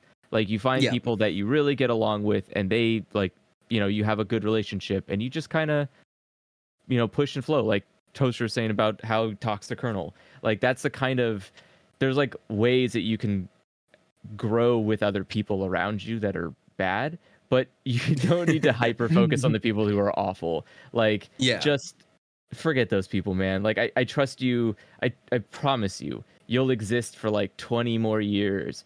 And in like year two, you'll forget about those people. You'll forget Oh, their names, what they look like. You'll like you will you'll remember. Someone will say something like this, right? And you'll cl- click back. Oh yeah, I remember there was a person. But you will not. You won't remember anything about it. You won't remember the words they said, the voice that they have. Like none of it. It just vanishes. It's so yeah. shit just starts happening so much. Like the moment you're having Yeah. school, your, Yeah. your life literally just starts happening, and you're like, I don't remember, man. Fuck that. Like it, that happened yesterday. It's dead to me. It's there are there are Like, moments in my life as an adult where I will remember like I will just suddenly remember like oh like I had a friend named Bree I think and we like for like 3 or 4 weeks we would get lunch every single day at this restaurant did that really happen or am I making that up? I don't even remember. I can't remember this person's face. I don't remember what restaurant we ate at. I just have the vague recollection that that was that was a thing that happened. You still and that it was remember really Bree? I don't. I don't remember Bree anymore. it was really important to me for a month and this person's face just isn't in my head anymore so like what what i'm saying with that is that like every single thing that you think is super important to you in the moment and this applies for your whole fucking life my friends it doesn't really always linger like especially your shit from when you're a teenager there is so much stuff that i'm sure i fucking loved as a teenager that I cannot remember anymore. I have forgotten more than I know. And like that might sound scary, but like I promise you, like it doesn't mean that the stuff that you're going through right now doesn't suck while you're going through it. It can totally suck. But I guess what we say when we say like it gets better or like you you just like forget about it is like I think realizing how fucking impermanent and how little effect it's actually going to have on your life is just weakens the pain in the moment of like uh like you don't need to internalize any of it you don't need to feel bad and of course that's hard to get through but especially when it comes to like lgbt stuff right like you're surrounded by a bunch of fucking country hick assholes who are like oh gay people are bad like you shouldn't be gay and then you sit there and the source of that pain is you in your head thinking but what if they're right why are you even thinking if they're right? Like, you don't need to internalize that. People, I, I'm really sorry to break it to you, but this is a great life lesson to learn early. People are, on average, really dumb and really wrong, just all the time. So if you hear someone talking shit about something and you know they're wrong because what they're saying does not apply to your experience as the person they're talking about without knowing about it, you can just dismiss them. Their opinion is not valid. You don't need to care about it, and you're not wrong or mean for doing so. You can literally just write them off and then not care about it, and your life will be better for it. So, like, Mhm. yeah, just like don't don't care about it. Just move past it. It's okay. You're gonna be a cool person, probably doing what you want to do with your life. Now that it's what July, you're probably graduated now uh, go to college and live your life and have a good one and major in whatever you want to major in. Join a fucking club. Chances are, in six years, you won't even remember what club you joined. It's great. It's fun. That this is the beauty of having an adult brain that forgets things. Is that you can be as cringe as you want, and it doesn't matter because it just falls straight out of your head in three to five years. I I am very much of the school of of uh, cutting people off that uh, are toxic for me. The it is a privilege though to be able to do that uh, at all because it can be a, a financial issue, it can be an emotional issue because family is fucked up. Uh, it can obviously be like your own capacity of uh, going through that process because it's not as you know cutting people off that you care about is uh, at least in some way ca- care about them in some way, I should say. Um, you know, whether they're a family member or just a halfway friend or something like that. Um, it's a process. It sometimes it takes time. Sometimes it's not just okay. I'm never talking to you again in my entire life. It's just don't answer their WhatsApp messages for a little while, and uh, you know, give them a shitty gift, like a Yeah. like the the the pencil sharpener that I gave this one person a couple of years back. That's they didn't never talk to me again. That was amazing. I I there was I Yeah. gave them a gift, and it's incredible. It- I am very yeah, proud of that. you you don't need to put all your effort into other people, especially shitty people. Like yeah, you get you get invited to uh, a birthday party of someone you don't like. You can just here's the here's exactly this gets back to what I was saying earlier. You can just tell them you have you have other plans, even if you're Yeah, lying to them. That's not going to hurt their feelings because they won't know, and it's going to make your life better because you don't even like them. And you have to think about it this way too. It's kind of more of a mercy for you to do that to them because then they're not hanging out with someone who secretly doesn't like them. Who wants to hang out with people who secretly don't like them? no one. Yeah, That's yeah, that's the that's worst anxiety. so That's very just true. like you don't need to I never thought about it y- like that. yeah, you don't need to deal with people like that. Like, truly, you are not obligated to respond to messages. Every single day, and I'm sure Keith can relate to this. Every single day, I get like 25 messages that are just like, "Hey, hey, what's up? Can we talk? What's up? Hey, what are you doing? How's your day?" And I will see them, and like, this isn't like a me being a shitty person thing. It's just a like, I don't have anything to say to this and I don't really want to talk to you right now. Like I'm recording something where I'm trying to live my life. Like I have other shit to do. You just don't need to respond. it's not you're not being mean to do But again, that, that is- especially with real ass people in your life who are assholes who you don't like. You can just ice people out. It's okay. It's not the worst thing in the world. But I it is do- I also like it I do more or less get daily is- messages that are just like, "How was your day?" And I'm like, "You're you're basically prompting me to to make the conversation because you you just said a placeholder thing to prompt me to start talking to you, and I'm like, I'm not." I'm not going to do that work. I'm not. I'm not going to sit here and create a conversation. I'm like trying to juggle tasks and projects, and I have things I'm doing, and I'm not. It's like I, it's like. How about you just it's like, reply I to them need with to- the same thing? I need to put in the work to create this conversation, and then the outcome is now I have a distracting conversation running that I'm that I'm now juggling with the thing I was trying to work on. It's like this is all Yeah. downsides of, res- of responding. There's no up. There's no good outcome here. I mean, I Yeah, think having- another. Oh, sorry. Go on, Colonel. I was gonna say these messages. They're uh, the good thing about messages is that they're asynchronous. If people want to talk in the moment, you know, back in the day we used to call. Don't do that. Don't call people. But the the point is the point is it's asynchronous. You can reply two hours later. It's all right. Mm-hmm. Or you know, two months later, and say, "Hey, I didn't see think- this Yeah, message," even though you definitely did. That's fine. You'll usually find that like a long distance relationship and a long distance friend are two very different communication oh, expectations. Oh, completely. Yeah. Like I mean, not even friends. It's It, it just is like very parasocial, just people that just have yeah. access to your inboxes and so on.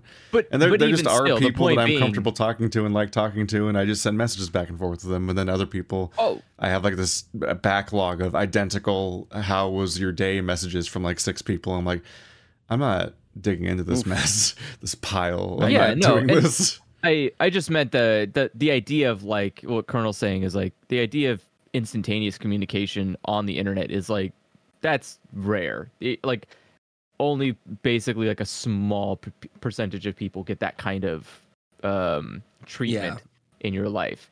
Like it's very more likely like I do that too. I respond to people like days later sometimes. And it's not because I hate you, it's cuz like uh, like we were talking about in the high school thing, days just happen. Things just go on. I am busy. That things I'm doing Yeah. stuff. I'm not just sitting here looking at a screen all day with drool coming down my mouth. Like I I'm doing things. yeah. So like, yeah, yeah, it's not rude. I'm not ignoring you. I don't hate you. Uh, I just I I'm busy, and that's fine. I have the expectation other people are doing this too. I expect everyone else is also very. Some busy. people are not busy. Some people are just sitting That's on the sofa looking You know at it. good for them. I wish I fucking could. yeah. it's same. like I- I, I but don't think- it doesn't. But it so it doesn't bother me. I just if people respond to me, they respond to me. If they don't, okay, well, I'll hear back from them eventually, I guess. Like I don't Yeah.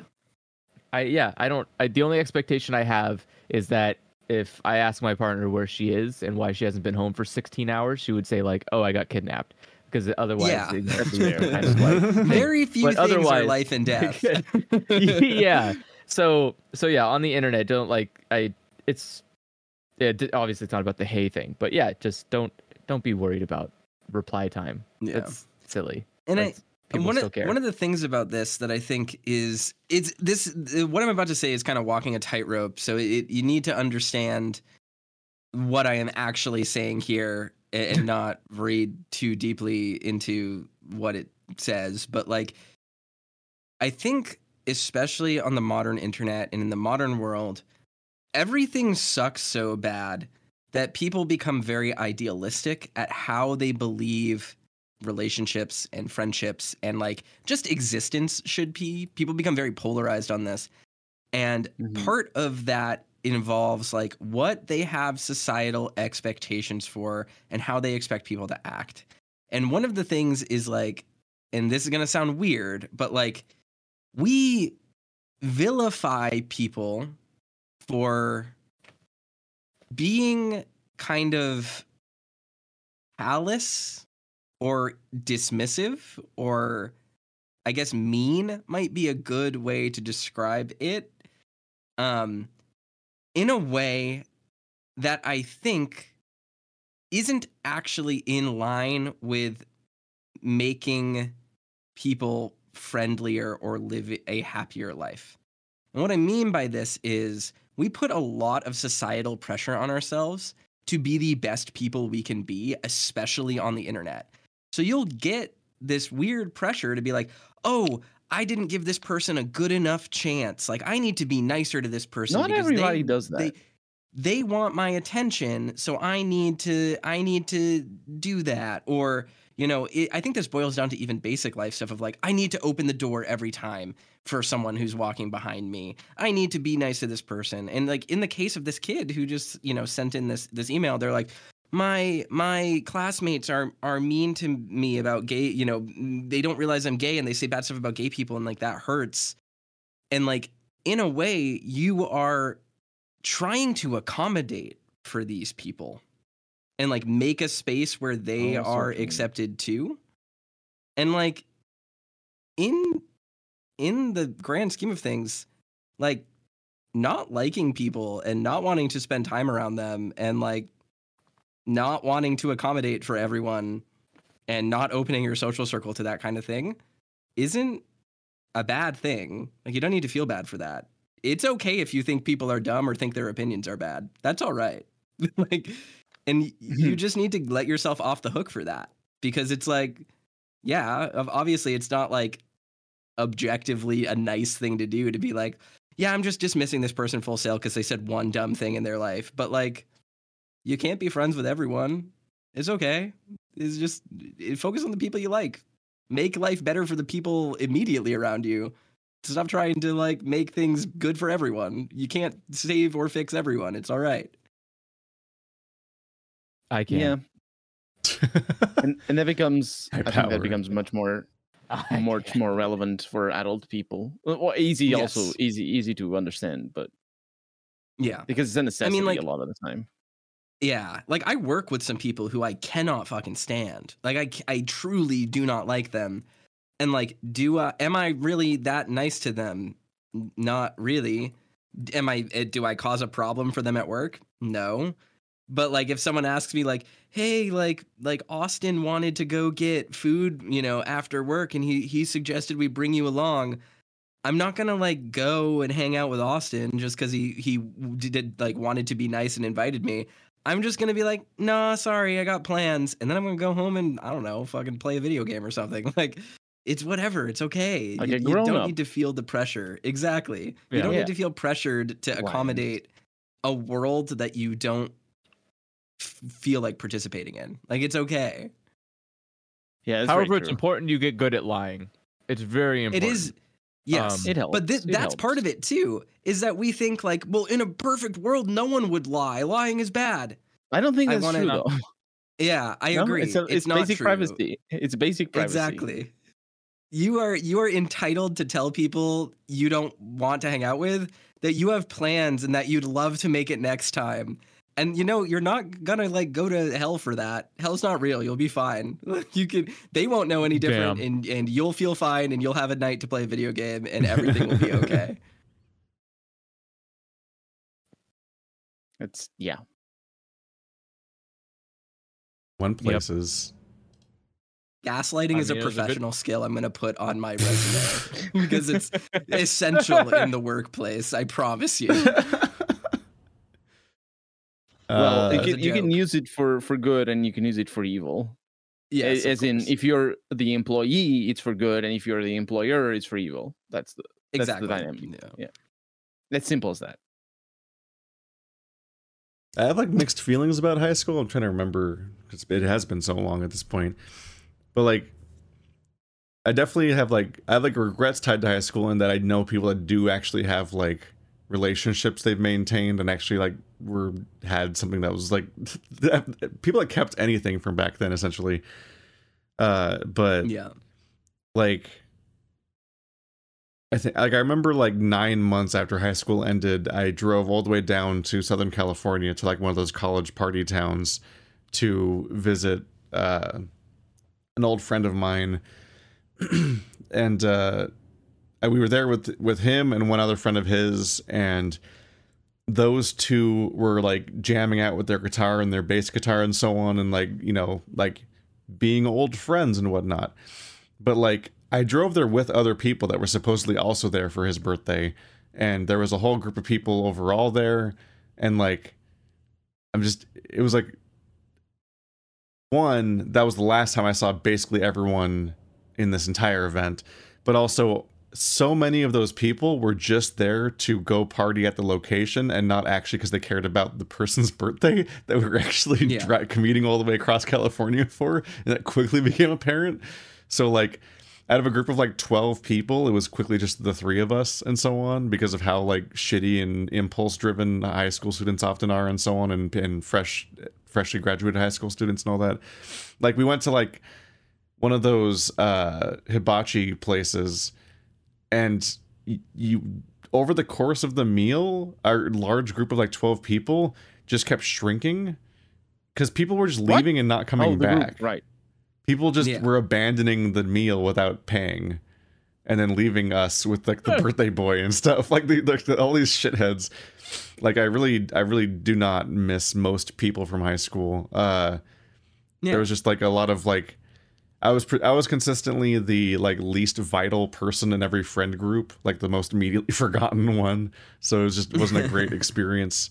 Uh, I was always the uh, I was the weirdo that was making friends with the teachers or whatever. Because like, cause like paradoxically, I enjoyed high school in that I was the fucking like Hermione Granger type that was sitting there like enjoying the classes and getting through it all and being on the honor roll every single semester for all of middle school and high school without really ever trying. Oh my god. Like I, w- yeah, no, it was easy. I was always doing well in all of school forever without learning how to Yeah. be good at school. It was, it was not a problem. literally problem. just a fucking goblin from like inception to uh, I think graduation. it's just I just ADHD. I regularly just wrote essays the hour before Like- class started, Yeah, That's that's insane. ADHD. and, and then You have and then I did good at them. It was easy. What- It's- what- school's easy. What did you like? My first week of school, I literally caused property damage. That's wild. I literally like I destroyed a uh, a piping system for the bathroom underground, and it caused a leak that required construction in the main hall for like a No, I was I was like a less psychopathic Misty Quigley. Like I was receiving gifts from the teachers. Like I had like Wow. That's insane. yeah no like the, my yearbook teacher. I I'd uh I I have books that were given me to me by my English teacher that was also my yearbook teacher. Wait a minute. Uh, yeah. Yeah, and I like- also got gifts from the. Yeah. I, now that I I think got about it. books as a gift for doing really well from one of my teachers. But my only memory of this experience is that I got I got a copy of The Little Prince gifted to me by like my Oh, social nice. studies teacher. And I immediately lost it. Like not even Oh, by the the no. day, it was just gone. oh, she and I never opened it. I ne- it was in like wrap wrapping. It wasn't like wrapping paper. It was like wrapped Somebody in like a little. it. Little thing with like a bow on it. And I just They like, must. oh, I'm sure they did, but like that's the extent of of You know, that for me. my- I did my. I was gonna My- say one of my English teachers gave me a copy of Zen and the Art of Motorcycle Maintenance, which I also lost almost immediately. Oh my god. So yeah. Don't lend Toaster anything. these were gifts, so it was okay. They were they were Especially legally my Oh, property, no. so I'm allowed to lose them. Yeah. Even worse. Unlike that kid that borrowed my copy of Halo 1 for a year and a half. Dick. Yeah. That's that's ballsy, actually. Just playing Yeah. Halo One for three and a half. I don't think he was playing it. He just yeah. didn't give it back. No, that's shit. Oh, that's Little bad. shit. He didn't need it anyways. I want a Halo 1 was a good game. It's still It's one of my favorite video games. It's a you good one. own like 16 other versions of Halo 1. You'll be fine. Not back then. That was my Xbox, my original Xbox copy of Halo 1 while the Xbox was still relevant. Yes. But no, I had a growing up queer in high school was, was shitty though. Like there was just the experience of like uh trying to date multiple women and not really knowing like what the fuck you're doing and what the point of any of it is and like trying to figure out whether or not you're just reenacting what you saw in movies or what the goal is and whether and trying to figure out what's wrong with you. And then meanwhile the uh Prop 8 was all of that happening so there's just like posters everywhere about how you're evil for existing and everyone needs to vote against you and then it happened and like that was a great experience in high school. But there was also just a rumor that I was gay that went around which was Mhm. horrifying and also confusing Yeah. in that I couldn't figure out what it was based on in that there was no data to work with. Like Hmm. there was no gay I, I I- heard like I had no gain. I encounters. heard of that rumor. yeah, I heard of that rumor before knowing you. Yeah, that's that's deeply confusing because I was not flamboyant. Uh, I didn't like have gay media interests. I had no encounters with any male classmates. Uh, I was never like caught experiencing gay anything. Like I didn't have a smart. Well, I mean, like I didn't have a smartphone, so it's not like any. It's not like I was like caught browsing something on my phone. Like I didn't have a screen that could, like, like the the biggest evidence I was gay was. I- It's the it's very difficult to come up with anything. Honestly, it's like what That I had Harry of- Potter books your- in my backpack. Like I don't. what? You're kind of I nerdy and didn't have you weren't constantly chasing after girls is probably the answer. Yeah, Yeah, like, yeah, I, the like, fact I wasn't I- I- receptive enough to weird locker room talk, maybe or something. Like I, it's sincerely Yes. difficult to place Yeah. the, why Yeah, the yeah, rumor yeah, was going it's- around because and it was right, which is the horrifying thing. But also, Yeah, like, yeah, no, why makes did they? I'm like, why the? f- Why did anyone know I was gay better than I did? Is the distressing thing. But also, maybe Hmm. who knows? Maybe it's based on literally nothing. Maybe it's just mean, rude gossip thing. It's one of the things where I, I just think about how like one of the shittiest things the internet did was make it so that like teenager gossip and opinions and so on are broadcast and like part of old discourse now because of how Yeah. shitty and vile and like vicious and like just unempathetic and cruel so much of it is like like young people are really awful all the time for no good reason like it's part of the reason why like i got a I got uh I found out that I needed glasses in like sixth grade. I just realized that I, that that it wasn't normal that people at the back of the class couldn't read the board uh, eventually, and so I got glasses. But I insisted on wearing contacts all the way until senior year of high school because I was so like bothered by the idea of how I was being perceived and so on. And like it was only in senior year I finally just showed up with glasses because I couldn't deal. I just said fuck it to contacts for after like all those years because of like being affected by other people's perceptions and stuff like that and uh but yeah like I, to this day i'm don't i don't know why that like that rumor spread so far and it was so like viciously spread and these all these little shits were all compl- were all complicit in spreading it and and discussing me and talking about me beyond my back. And i'm like what? I did i had like a few friends total. Like who the fuck like more people were interacting with this rumor than me. And it what i don't know what it's based on. It's so deeply confusing. Uh and that's what school's like. That's that's high school. It's awful. And then you graduate and you you either go into college or whatever, or another job or whatever. And in my case, like I went on to college, and aside from that one trip to like I don't think it's UC Santa Barbara, but some other UC that's like down there near, like it's like past San Luis Obispo. Uh, like the aside, Okay. aside from that one trip where it revealed how shitty and fake all these people were to each other and not friends with each other. Aside from that, I had no other encounters with high schoolers after the Mhm. day I graduated. Like it, uh, Yeah. like I just had Uh, I just had one friend that kind of would the pop up fuck? here and there a bit, and that was it. Wow. Uh, I can't don't- believe you talk about me like that. you don't count, Andrew. we had the same you don't class. count. We were in the same were in the same- we were in the same different class. To be clear, Well, y- oh, we yeah, were in the same th- classroom because we were Cisco was such a small series of classes that our teacher had to teach both Cisco classes in the same classroom at the same time, which is absurd. So Andrew and I shared a classroom during class period for Cisco, but he but I was in year one and he was in year two, and we never spoke or interacted. But we were but but besides that, I would just see him standing along this one wall with his friends like a fucking Weezer cover.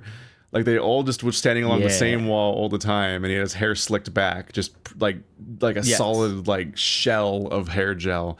Uh, and that was my entire exposure to Andrew was just him standing with a few other people, like next to this like goth looking girl, and he was just like a piece of like scenery. and then Yeah. one one day, like a year or two after Andrew. graduation, when I'm in college, I coincidentally go to not one but two of the same midnight releases as Andrew, as somebody who went to like no midnight releases for video games. Uh, I was there for I was there for Rock Band three, and he was there for Fable three and uh, and Force Unleashed two, and one of us won that night, and one of us did not. I won both win- nights. You did not win that night. That was that was that was the simultaneous release for three games, and mine was definitely the good one. but we uh we hit it off and talked a lot in uh in line and stuff, and then uh way later while I was in high school when I was in college, I got I got uh I kept seeing all those like abortion and abortion protesters and like and like those like Bible people that have like the Steven Crowder fold up table and stuff in high school in, in, in college, like protest trying to like fix the college students and so on. And I just saw I saw one too many like blown up poster boards of aborted fetuses where I was starting to get really opinionated about these people and thought that I would uh and I was thought I was I'm gonna go do a political show on YouTube, which is which is like once again when we talk Now about how, popular. when we talk about how horrifyingly stupid high schoolers are when it comes to most opinions and how it's actively frustrating to deal with their opinions online all the time me as a as a college student was not significantly better i would have deeply regretted making this show if we did but what happened is I put out a, a thing on Facebook for people that wanted to try doing this thing, and I met up with Andrew and a few other people just kind of on a whim. We and Andrew offered to host it in his garage, and we ended up just kind of fucking around and podcasting and, and joking around and not really doing anything of, with structure. And then largely the people that showed up that day never showed up again. And then Andrew and I made uh, sad games. Good one. that's the that's the through line is I was motivated to be a, a, a political YouTuber for all of five minutes, and then we just played video games instead. But also, I'm from the high school. But so, also, all of those videos are probably full of bad opinions. Don't watch them. I uh, mean, yes. I start. I was. I've been on When it- YouTube since I was 21, and I'm horrified by that. I but the, I mean, good news is you don't remember it, so it's fine. This gets back. Yeah, to the that is point. uh, I mean, it's kind of it's weird when you think about like people you still hang out with in high school and stuff like that. Because I had a lot of really close friends that I like really planned on having just be in my life forever, and like they just aren't. Like we, it's not that I hate them. It's not that I like stopped liking them. I went off to college and they went off to college and we kept talking and then eventually stopped talking and then eventually they just disappeared from my life. There is one person in my life from my high school who I maintain any contact with. And the thing about this is we did not stay in contact after high school. They were a person who was 3 years older than me. I was one of my best friends in the world. He uh we both went through a similar situation in high school and kind of bonded over that very just mundane, coincidental, like happenstance that happened to the both of us. uh, that would be a really boring story to tell. It just we shared a weird experience. Uh, we were friends. We had a study hall together for like one period for one semester, and then he graduated, and he became like just a fixture in my my hometown as like, oh, this is the guy that like works at the movie theater. So if you go to the movie theater at like 7 p.m. on a Wednesday, chances are I can go see a movie without having to pay for it because he'll wave me in. That would be sick. Um, and then I went to college and I just never spoke to him again. And then randomly on the internet, I was browsing a forum and I saw a username that was so familiar to me and I did not know why, but I knew I was like, this, I've talked to this person before and I don't know who they are. I don't know why this username is familiar. It's giving every single time I look at it, I hear the AIM login sound. I don't know why that's happening. So I, so I sent him a message and I said, your, the, your username sounds familiar. Uh, I probably am coming off as an unhinged person, but uh, hey, do I know you? Here is my name. I went to school in X. Uh, I need to know if I know you. And they said, hey, uh, I can't believe you found me. This is wild.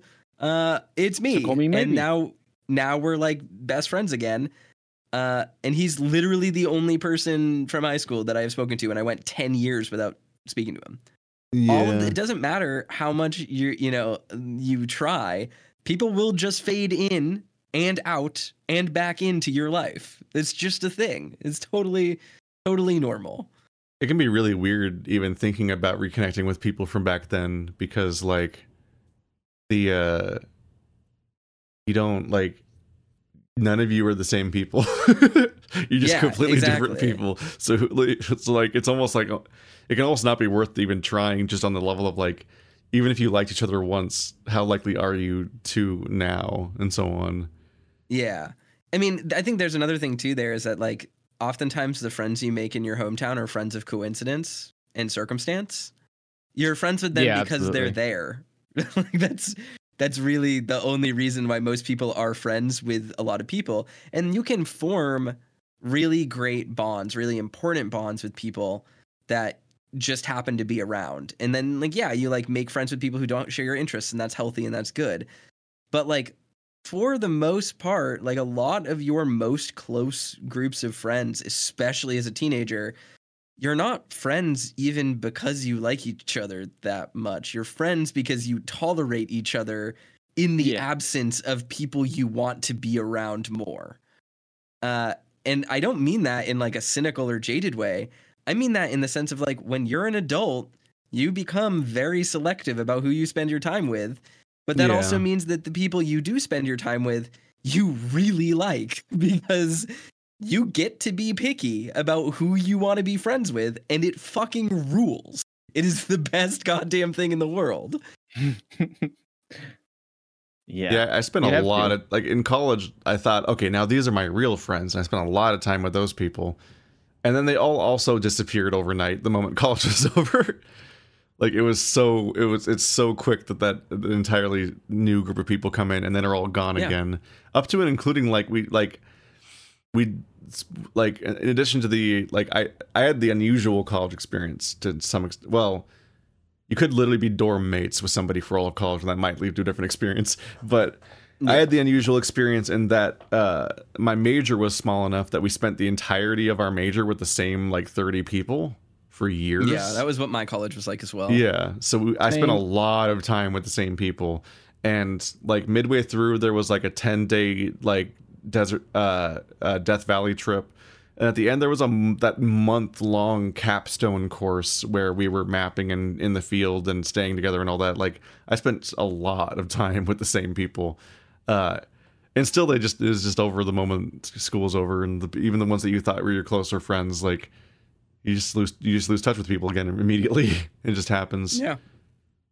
I Mhm. speak to one Not me. person that I was friends with in Never. college still.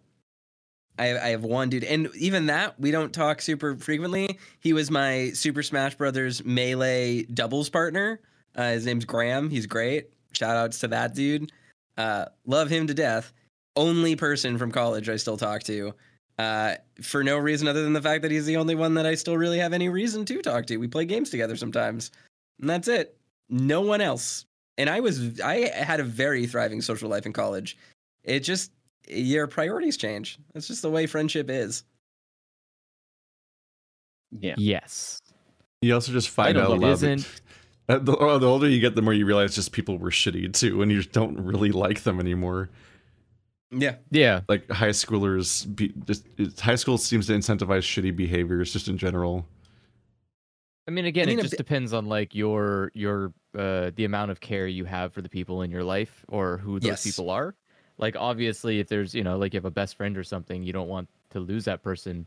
You might try a little bit harder to maintain that friendship, not at the cost of your own happiness, but like trying to see, have them see reason with you so that you can continue having a friendship. But Yep. like obviously for strangers that uh, that effort gets a lot more pointless like uh, okay why am i going to put a lot of effort into making you know like being friends with somebody if we don't really if there's not really much there holding us together. And i think that's normal. There's a lot of you'll find a lot of people. Yeah. you don't have to be so hyper focused on like having friends in your immediate vicinity. Like it, it's Yeah. okay. I mean, I think there's one other aspect to this too, which is that like people will grow and change and like not maintaining a friendship it doesn't mean you like don't like them or don't respect them or you know stuff like that. Like i have a friend from this is a great example of like someone from college who i hung out with a lot who i really like and i have no bad feelings towards. Like in college we were both in like the media studies you know sort of linguistics anthropology core that i was in and like we got along really well and we talked a lot about video games and we had a lot of similar comment like uh, things in common and uh, and then after he graduated like he just started getting really into like industrial machining like that just became his passion and over time he stopped playing a lot of video games and stopped reading Ah, academic journals Cardinal sin.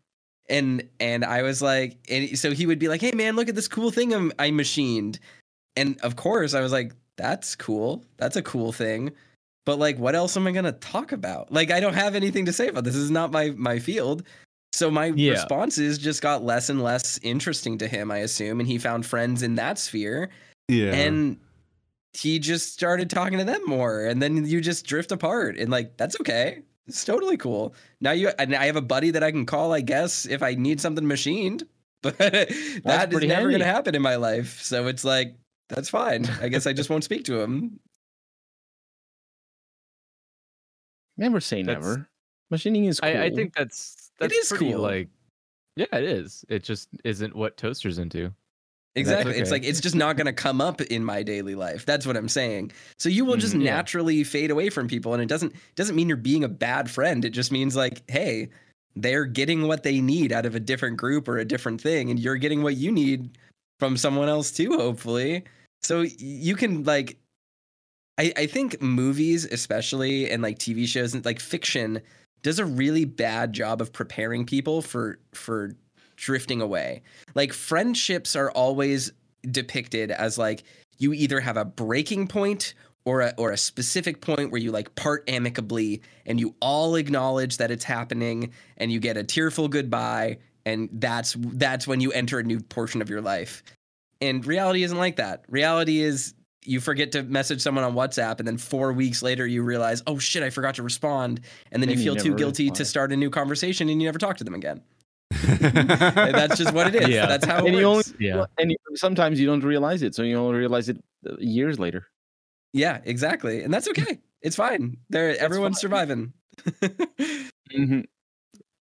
i'm not We're all but- human. well, Well, we're all dying in the end, but you know that's just how it is. Brace you. great finally I, I'll I'll I'll live forever. See, how okay. dare you? i'll yeah i i will die once one piece ends That's a cheat That's code it. to life. Just yeah, yeah, up. you just live you live forever now. Yeah. it's kept me al- alive this long Worked so far.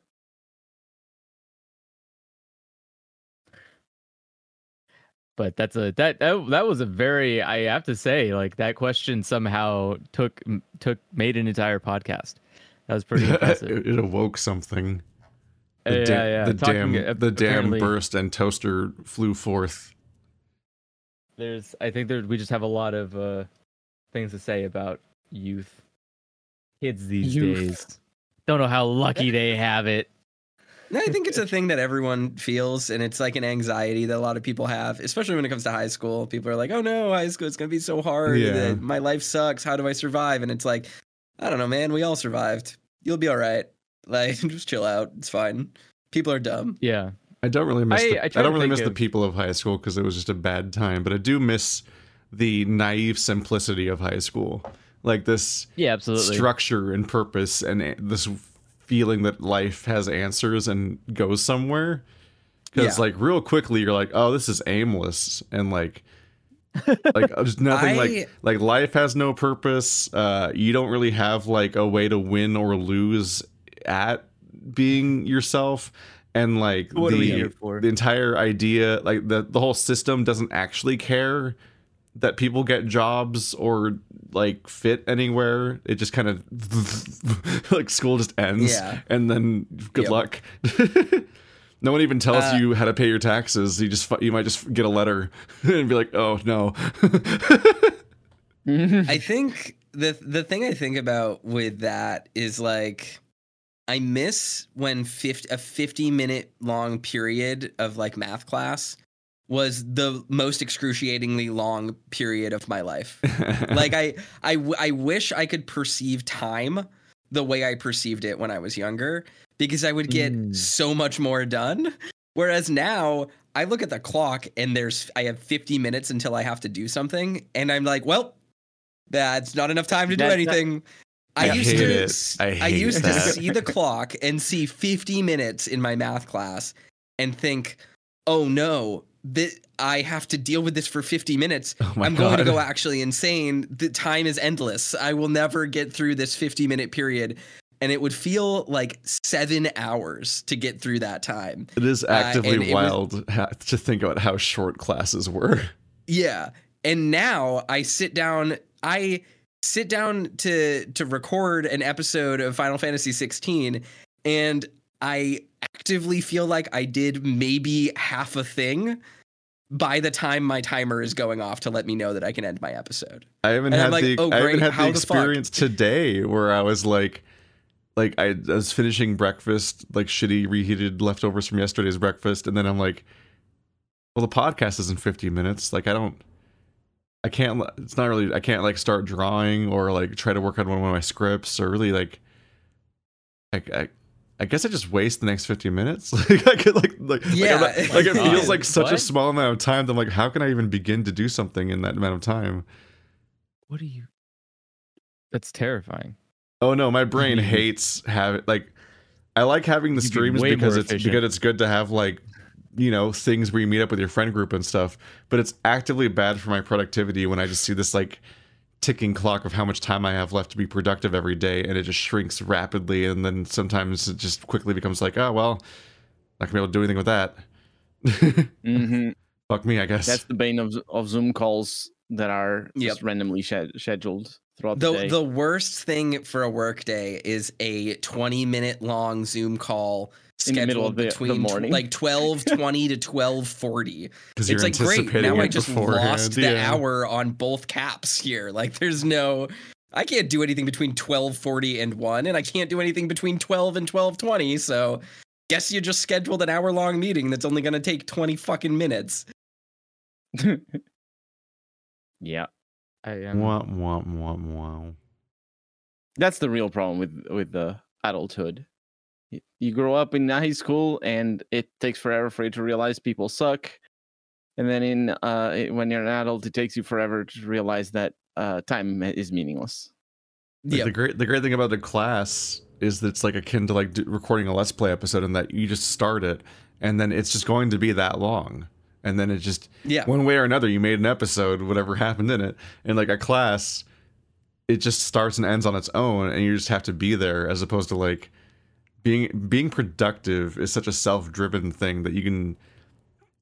The act of starting is like hard to do in many cases. You, you're not just Yeah. you're not just attending something. Life was so much the easier in high school, dear lord. that just kind of leads to the the other life hack secret which is that like if you want to do something just fucking do it Just like just do it. Just start right now. Yeah, do it now. Do it now. Yeah, you yeah, just, like- Nike Nike wasn't lying. Just do it. Yeah, Yeah. literally just do it. Like if if you're if you're the kind of person who sits and thinks this is the best piece of advice I'd ever received in my life, I'm gonna be fucking real for a minute here. I'm talking directly into the microphone. Um Oh my god. I told someone I wanted to read more. I was like, "Oh yeah, like I wish I could read more." And their response was like, "If you want to read more, like stop being fucking cute about it." And I was like, "What do you mean by that?" And they were like- They were like, "Do you what do you think you need to do to read? Do you need to be sitting on your couch with the fire crackling while you drink uh, brandy and smoke a pipe? Like you you're standing here right now. There is time between my responses. Fucking read. You should be picking a book right now. Yeah, exactly. Like if off. if you're if Okay, you literally just told me you told No, me yeah. unironically No. you wanted to read more. Why aren't you reading more? You got time to do this shit. You're on the toilet for five minutes. Is reading for five minutes not good enough for you? Just fucking read. You're sitting at the line at the grocery store. You have 10 minutes while the person in front of you is checking out. You're telling me that 10 minutes 10 isn't mi- isn't up to your, Your- standards, your you grocery reading stores are 10 minutes. connoisseur? Read the fucking book. They can Like, be. It's that- fucked up. Yeah, you Well, can absolutely be, can yeah. be. Uh, If, You know, you- you're sitting on the it's a train in the it's to- grocery stores are But so badly true, organized at this point that it's actively a deterrent to buying anything that you can't self check out.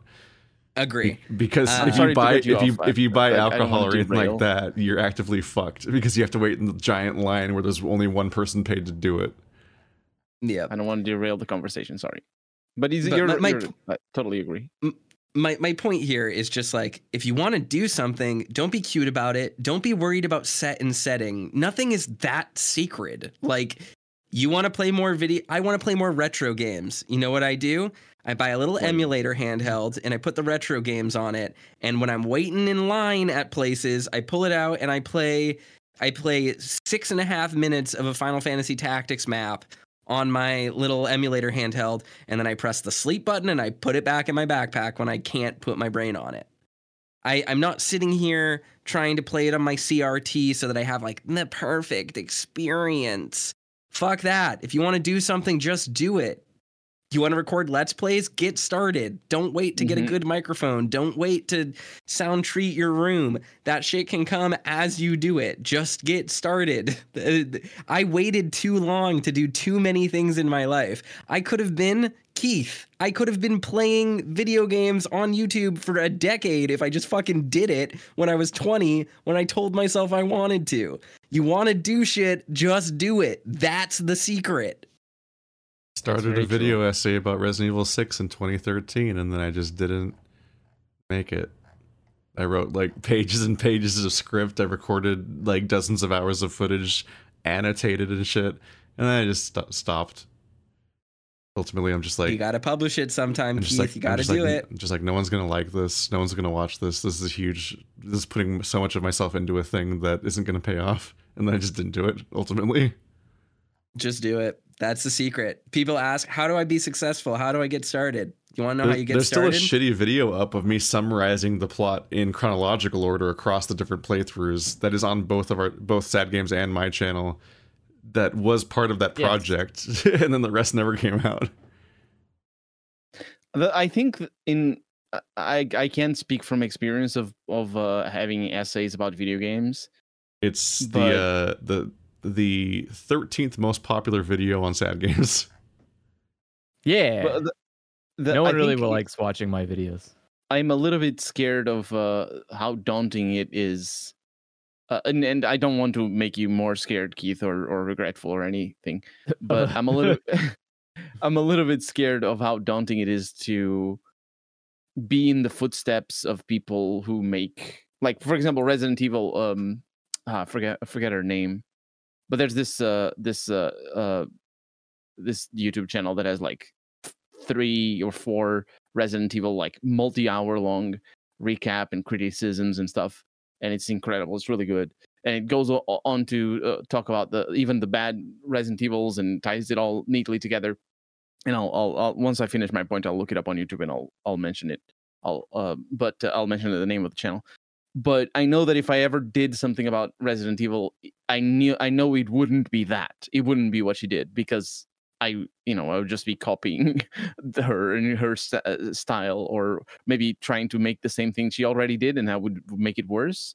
So I would have to find an angle, a new angle, and it, it, like objectively speaking, and like I know for a fact, a lot of people, a lot of creators do not do that, and so they just you know rehash what already exists, videos already exist. But objectively speaking, you don't need to do that because people find YouTube channels at random. There's you know there's the same video done by different people hundreds of times. It just you know, especially if it's on the short side, but on the bigger side, it, it's fine as well. Like you can talk about how Bloodborne is best, uh, is the best entry point into the Soul series in many videos. Many people can do that, and it's it works because you know how how likely is it that a random person on YouTube is going to see the same uh, is going to see well actually the, i'm saying that how likely is it youtube will recommend this, the video from another channel saying the same thing that's actually how likely it is so maybe i'm full of shit i'm sorry I I was gonna say like I started think of it watching more- that Quest 64 video Toaster linked and then gave up on that and then watched two other suggested Quest 64 videos.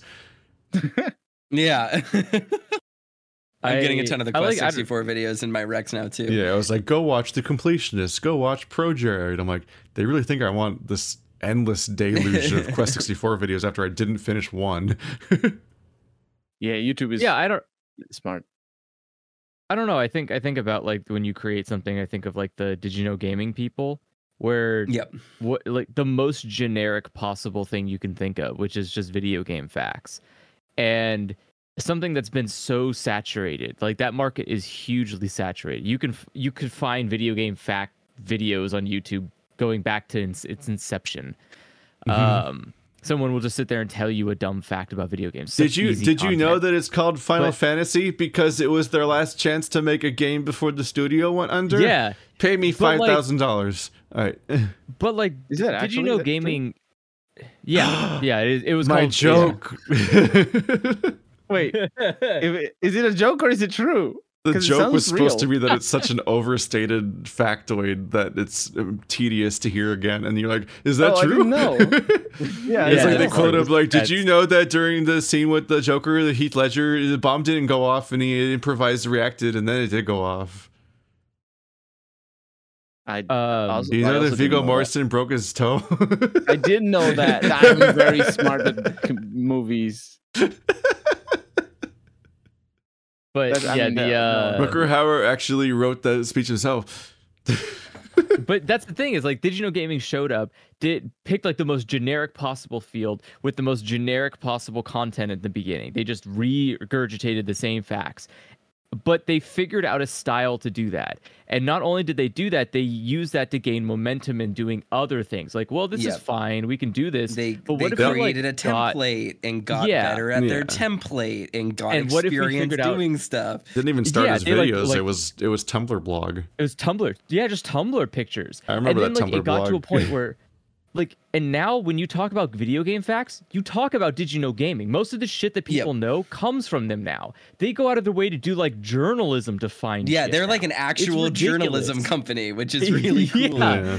They are like amazing, but it's a story that starts from like they just picked the most fucking generic shit and figured out a way to build themselves up to being Google, right? They just that's the thing. You don't say I'm going to search for something, you say I'm going to Google it. Like that's what Did You Know Gaming did. And it's just about your passion and execution on a thing. It doesn't matter if you might follow in someone's footsteps. What matters is if you can take that and do something more than they do. Do something with that brings more people in. Like it, you don't have to it's not that you're copying somebody, but the idea that you have to be worried like, "Oh, but someone else did something similar to that. I don't want to like be compared to them. It's like who gives a shit? Just keep going. And if someone says like you're just like that person, okay, whatever. People being worried about being similar is hilarious. Specifically because like I like I got sent down that rabbit hole of watching uh Quest 64 videos and it was suggesting me like here's Pro Jared from a decade ago and stuff like that.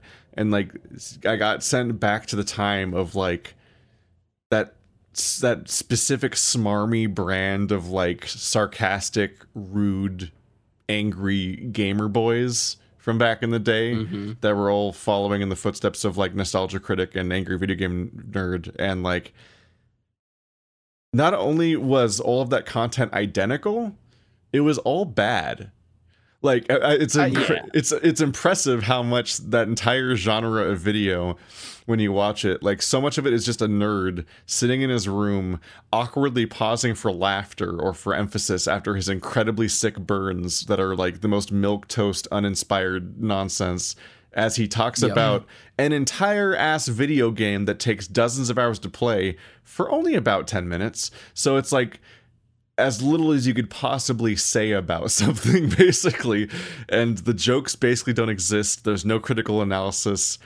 And collectively they're almost this like to the point where like if three white guys make made an angry video game nerd video about the same video they'd be indistinguishable videos from each other.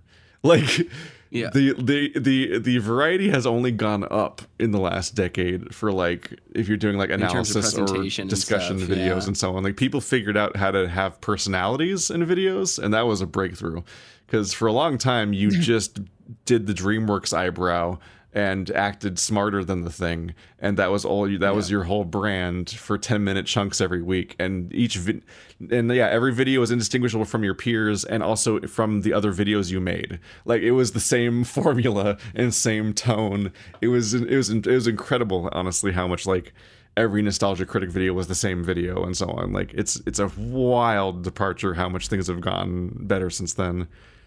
It's like if you're worried about being the same as anybody else it's like i don't know go back and re finish your script go back and rewatch the video that you saw already about that topic and then just check if see you didn't just literally rewrite one of their points or something and if not that just move on with life it's whatever I, yeah, I, I that's I, I don't know. Maybe I'm just not very good at at. at uh, I wouldn't be a very good video video game essayist, I suppose, Why? because uh, What, 'cause what I- you- like- what- what- may, maybe I feel like I feel like I just don't have ideas that are new in the sense of uh, when I have an idea, I look up, you know, to form to shape the idea.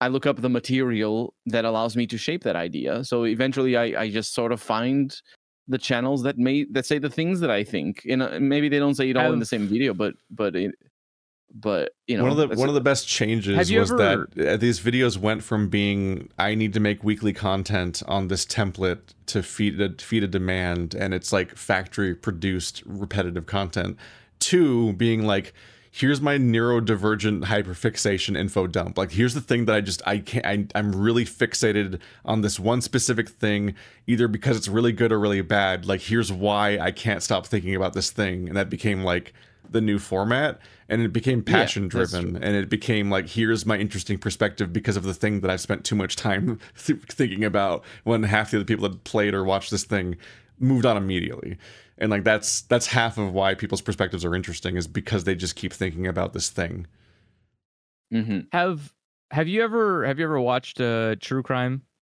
uh, YouTube videos? No, I don't like true crime. And they as seem kind of concept. vile Look, I, I, i'm not here exploitative, to. I am definitely not here to make a moral statement about true crime stuff. There's a lot. Yeah. yeah i'm not i'm not saying there. it from a moral But, perspective either i mean uh, i am from my perspective No, yeah, I, I, just want to know if you had a basis for it. But the idea here is that with true crime YouTube videos, almost hundred percent of them are literally people reading from the exact same Wikipedia page. Yes. Um, yes. they're- One they are- hundred percent. they are very much not like no different and indistinguishable from one another. it's like the Uh, but- 75 overwatch channels all reading the same patch notes except it's someone's murder Yeah. yeah exactly and uh, but but what makes it interesting is that people get focused on particular content creators based solely on like parameters like their voice their cadence the way yeah, that you're they, liking the uh, flavor of their content. yeah, exactly. It's like it's like coffee, right? All coffee is bad. The difference is that you can put stuff in it to make it just taste a little bit more manageable. And like that's what it's all the same, right? It's all just made from the same shitty ugly bean, but you can kind of make it a little bit more interesting uh, with your own sense. Yeah. When I said that people uh, can be dumb and wrong and have bad opinions, I was talking about what Andrew just said. Uh, so if you want to erase everything he just said, uh, yeah, coffee is good and the beans No. are tasty and friendly looking.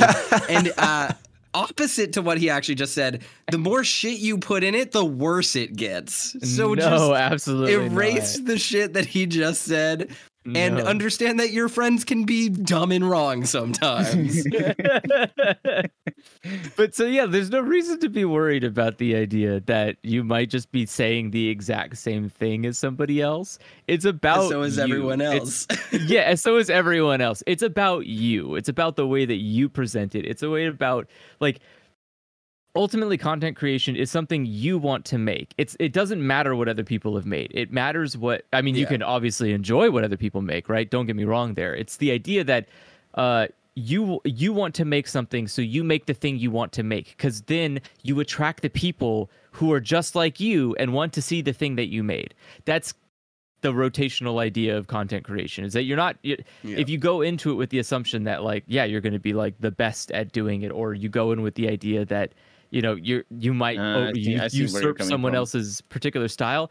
That does, yeah you're just you're just here like he said to to express yourself to either your hyperfixation or your interest in machining whatever the hell you want to do Yeah. you just make a video about it. And then people will show up and be like hey wait that guy's doing something i like. And they'll just keep showing up. It doesn't there again there's like that two two sides thing. Like if you're if this is what you want to do as a job right there's a way different angle you have to go about it. You just like any kind of entrepreneurship you have to suddenly become a lot more hyper invested in doing a lot of stuff to make it succeed. But if this is just something you want you just like keith's um uh keith's essay channel if it's something you just want to enjoy and make something for then just do it. Because Yeah. That's like that's what that's what it, that what that's what people want. They want to see things that you wanted to make because they're looking for people making things that they want to see. And it's like yeah. I, I don't don't think of it like a yeah I think it's like the problem everyone assumes is like everything has to be like Hollywood where it needs to be the most accessible content for everyone. And that's not necessarily true. You want like a middle ground. You want something that people can come into but isn't gated right? You don't want content that no one's that people have to have been a long time there for to get all the good jokes or whatever. But you don't want it like you don't want it so watered down that it has to be you know easy to digest for every single human on the planet. It Yeah. just make something that you enjoy that is fun and and focus more about how much fun you're having making the thing. Don't focus too much on if it is it going to be commercially viable because that's I don't know, Yeah. or, or like, is it derivative, or is it, you know, don't don't worry about that stuff. If it is, guess what? Just like high school, you'll forget about it in like five years anyway. So who gives a shit? And then you're you're gonna exact- the yes, yes, You really exactly. You're gonna yeah. list the videos anyway. Exactly the point. Yeah, exactly. Yeah. Do you know how many big content creators have like a, a graveyard sitting in their library list of unlisted videos you can never find anymore? Like hundreds of them. Like there I bet you there's like huge YouTube channels that just have graveyards of private videos you'll never see. Oh, and oh, completely. that- and that's fine. You know what? Guess what? No one cares. like nobody Yeah. cares. And That's like one of the there's things that still always there's always like a big shock to me is when somebody comes out as, as trans and they transition publicly and then like a year or two later you look back and suddenly every video they made more than like a year ago is just gone and you're like oh like on, on like on some level you're like I get it but also like that's so much work just gone Yeah. they just put they just put it all away and you're like holy shit it's just gone ContraPoints was my first experience of that. Oh yeah, I was, uh, Sophia from Mars did that. Uh, ContraPoints did that. I keep wondering whether or not Philosophy Tube will do it or not. And I'm like, there's some really good videos. I There's some really good stuff that you made. Oh, I'm gonna miss the data video.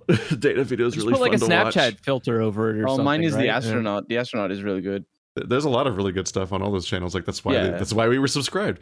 But the uh, Yeah. I just I very I very much enjoy the uh, the like Socratic dialogue slash video game logic writing of the data video on Philosophy Tube. It's a lot of fun. I think. I mean, it's think probably still available to Patreon. To Patreon. So It's still up now Probably, yeah. for now. no, no. I mean, old stuff. Maybe. Well, may, I I don't know. Maybe. But I I'm think never entirely lesson sure why stuff gets taken down. Honestly, like Worthikids has a like third little piggy video that like is a it's it's like it's got footage of like Nightmare Ned and Banjo Kazooie, and it's got like mixed in with like uh with like this like anthro pig animation, and it's just it's like just unlisted. I don't know why. I don't. I don't know what, what. What. I can never tell what's happening behind the scenes with YouTubers sometimes, or why ch- certain choices are made. I'm like, what? Why, why is this video gone? I don't know why. I like it. I think the the lesson to take away from a lot of this is uh, is very succinctly summarized in the opening speech of the best game show ever made. Uh, it is what Sam Reich says at the beginning of every single episode of Game Changer. The only way to learn is by playing. The only way to win is by learning, and the only way to begin is by beginning. You just have to do it. That's how you get started on this, and that's just how you get anywhere in life. Is you just do stuff, and it's fine. And that's how it works for all of us. You draw badly, you write badly, and then you just do some more of it, and suddenly, And don't worry about failing. 'cause then you'll you be look back and you're like, immediately. "Fuck, I made that last year." Don't worry about failing. Don't worry about how far everyone else is getting. And don't worry about dumb people who are telling you you're doing it wrong or the dumb people that are telling you, like, I hate what you're doing. It's like, okay, dude, cool. You're, you're dumb. Who cares? Thanks for the engagement. Yep. Yep. Like and subscribe. Leave a comment below if you disagree with me. I won't read it. Don't- don't- don't agonize over not expressing yourself enough if you don't have any particular calling that you're of like thing you're thinking about doing but if there is a thing you want to do you just got to start doing it Yep. Mhm. otherwise you'll just be sad you didn't do it for longer later Yep. That's very true. Yep. Yeah. And that's the podcast send your questions dialogue choices podcast at gmail.com dialogue's spelled the way that it is on your screen right now and not the other way so don't fuck that up but don't send it, that question in again. We already got that question. If you do it again, we're gonna be mad. We get a lot of questions. Or of just don't questions. send a question in. We're not your parents. We can't tell you what to do. Listen, if I don't like a question, I just drag it into the answered questions folder, and and I just Be lie. I just lie, and I put it in the full answer, the folder of the ones that were done. And look at that. Damn. You'd never know. So Yeah. we're all better I just off dragged for two it. more into the answered. We I just put two in the answered folder because we finished them, and two other ones because I'm Oh, like, right. no, Well, don't want to read that so, one. S- so you can send them in and see where you fall on the uh on the, The answered ri- uh, scale. The answered squa- scale. Squale? yeah. What? This podcast Yeah. goes off the rails more and more every week. No, it doesn't. You have- haven't. we have you have, clearly have not been listening to the history of this podcast. We have peaks. It's normal. Bye. Bye bye. Bye.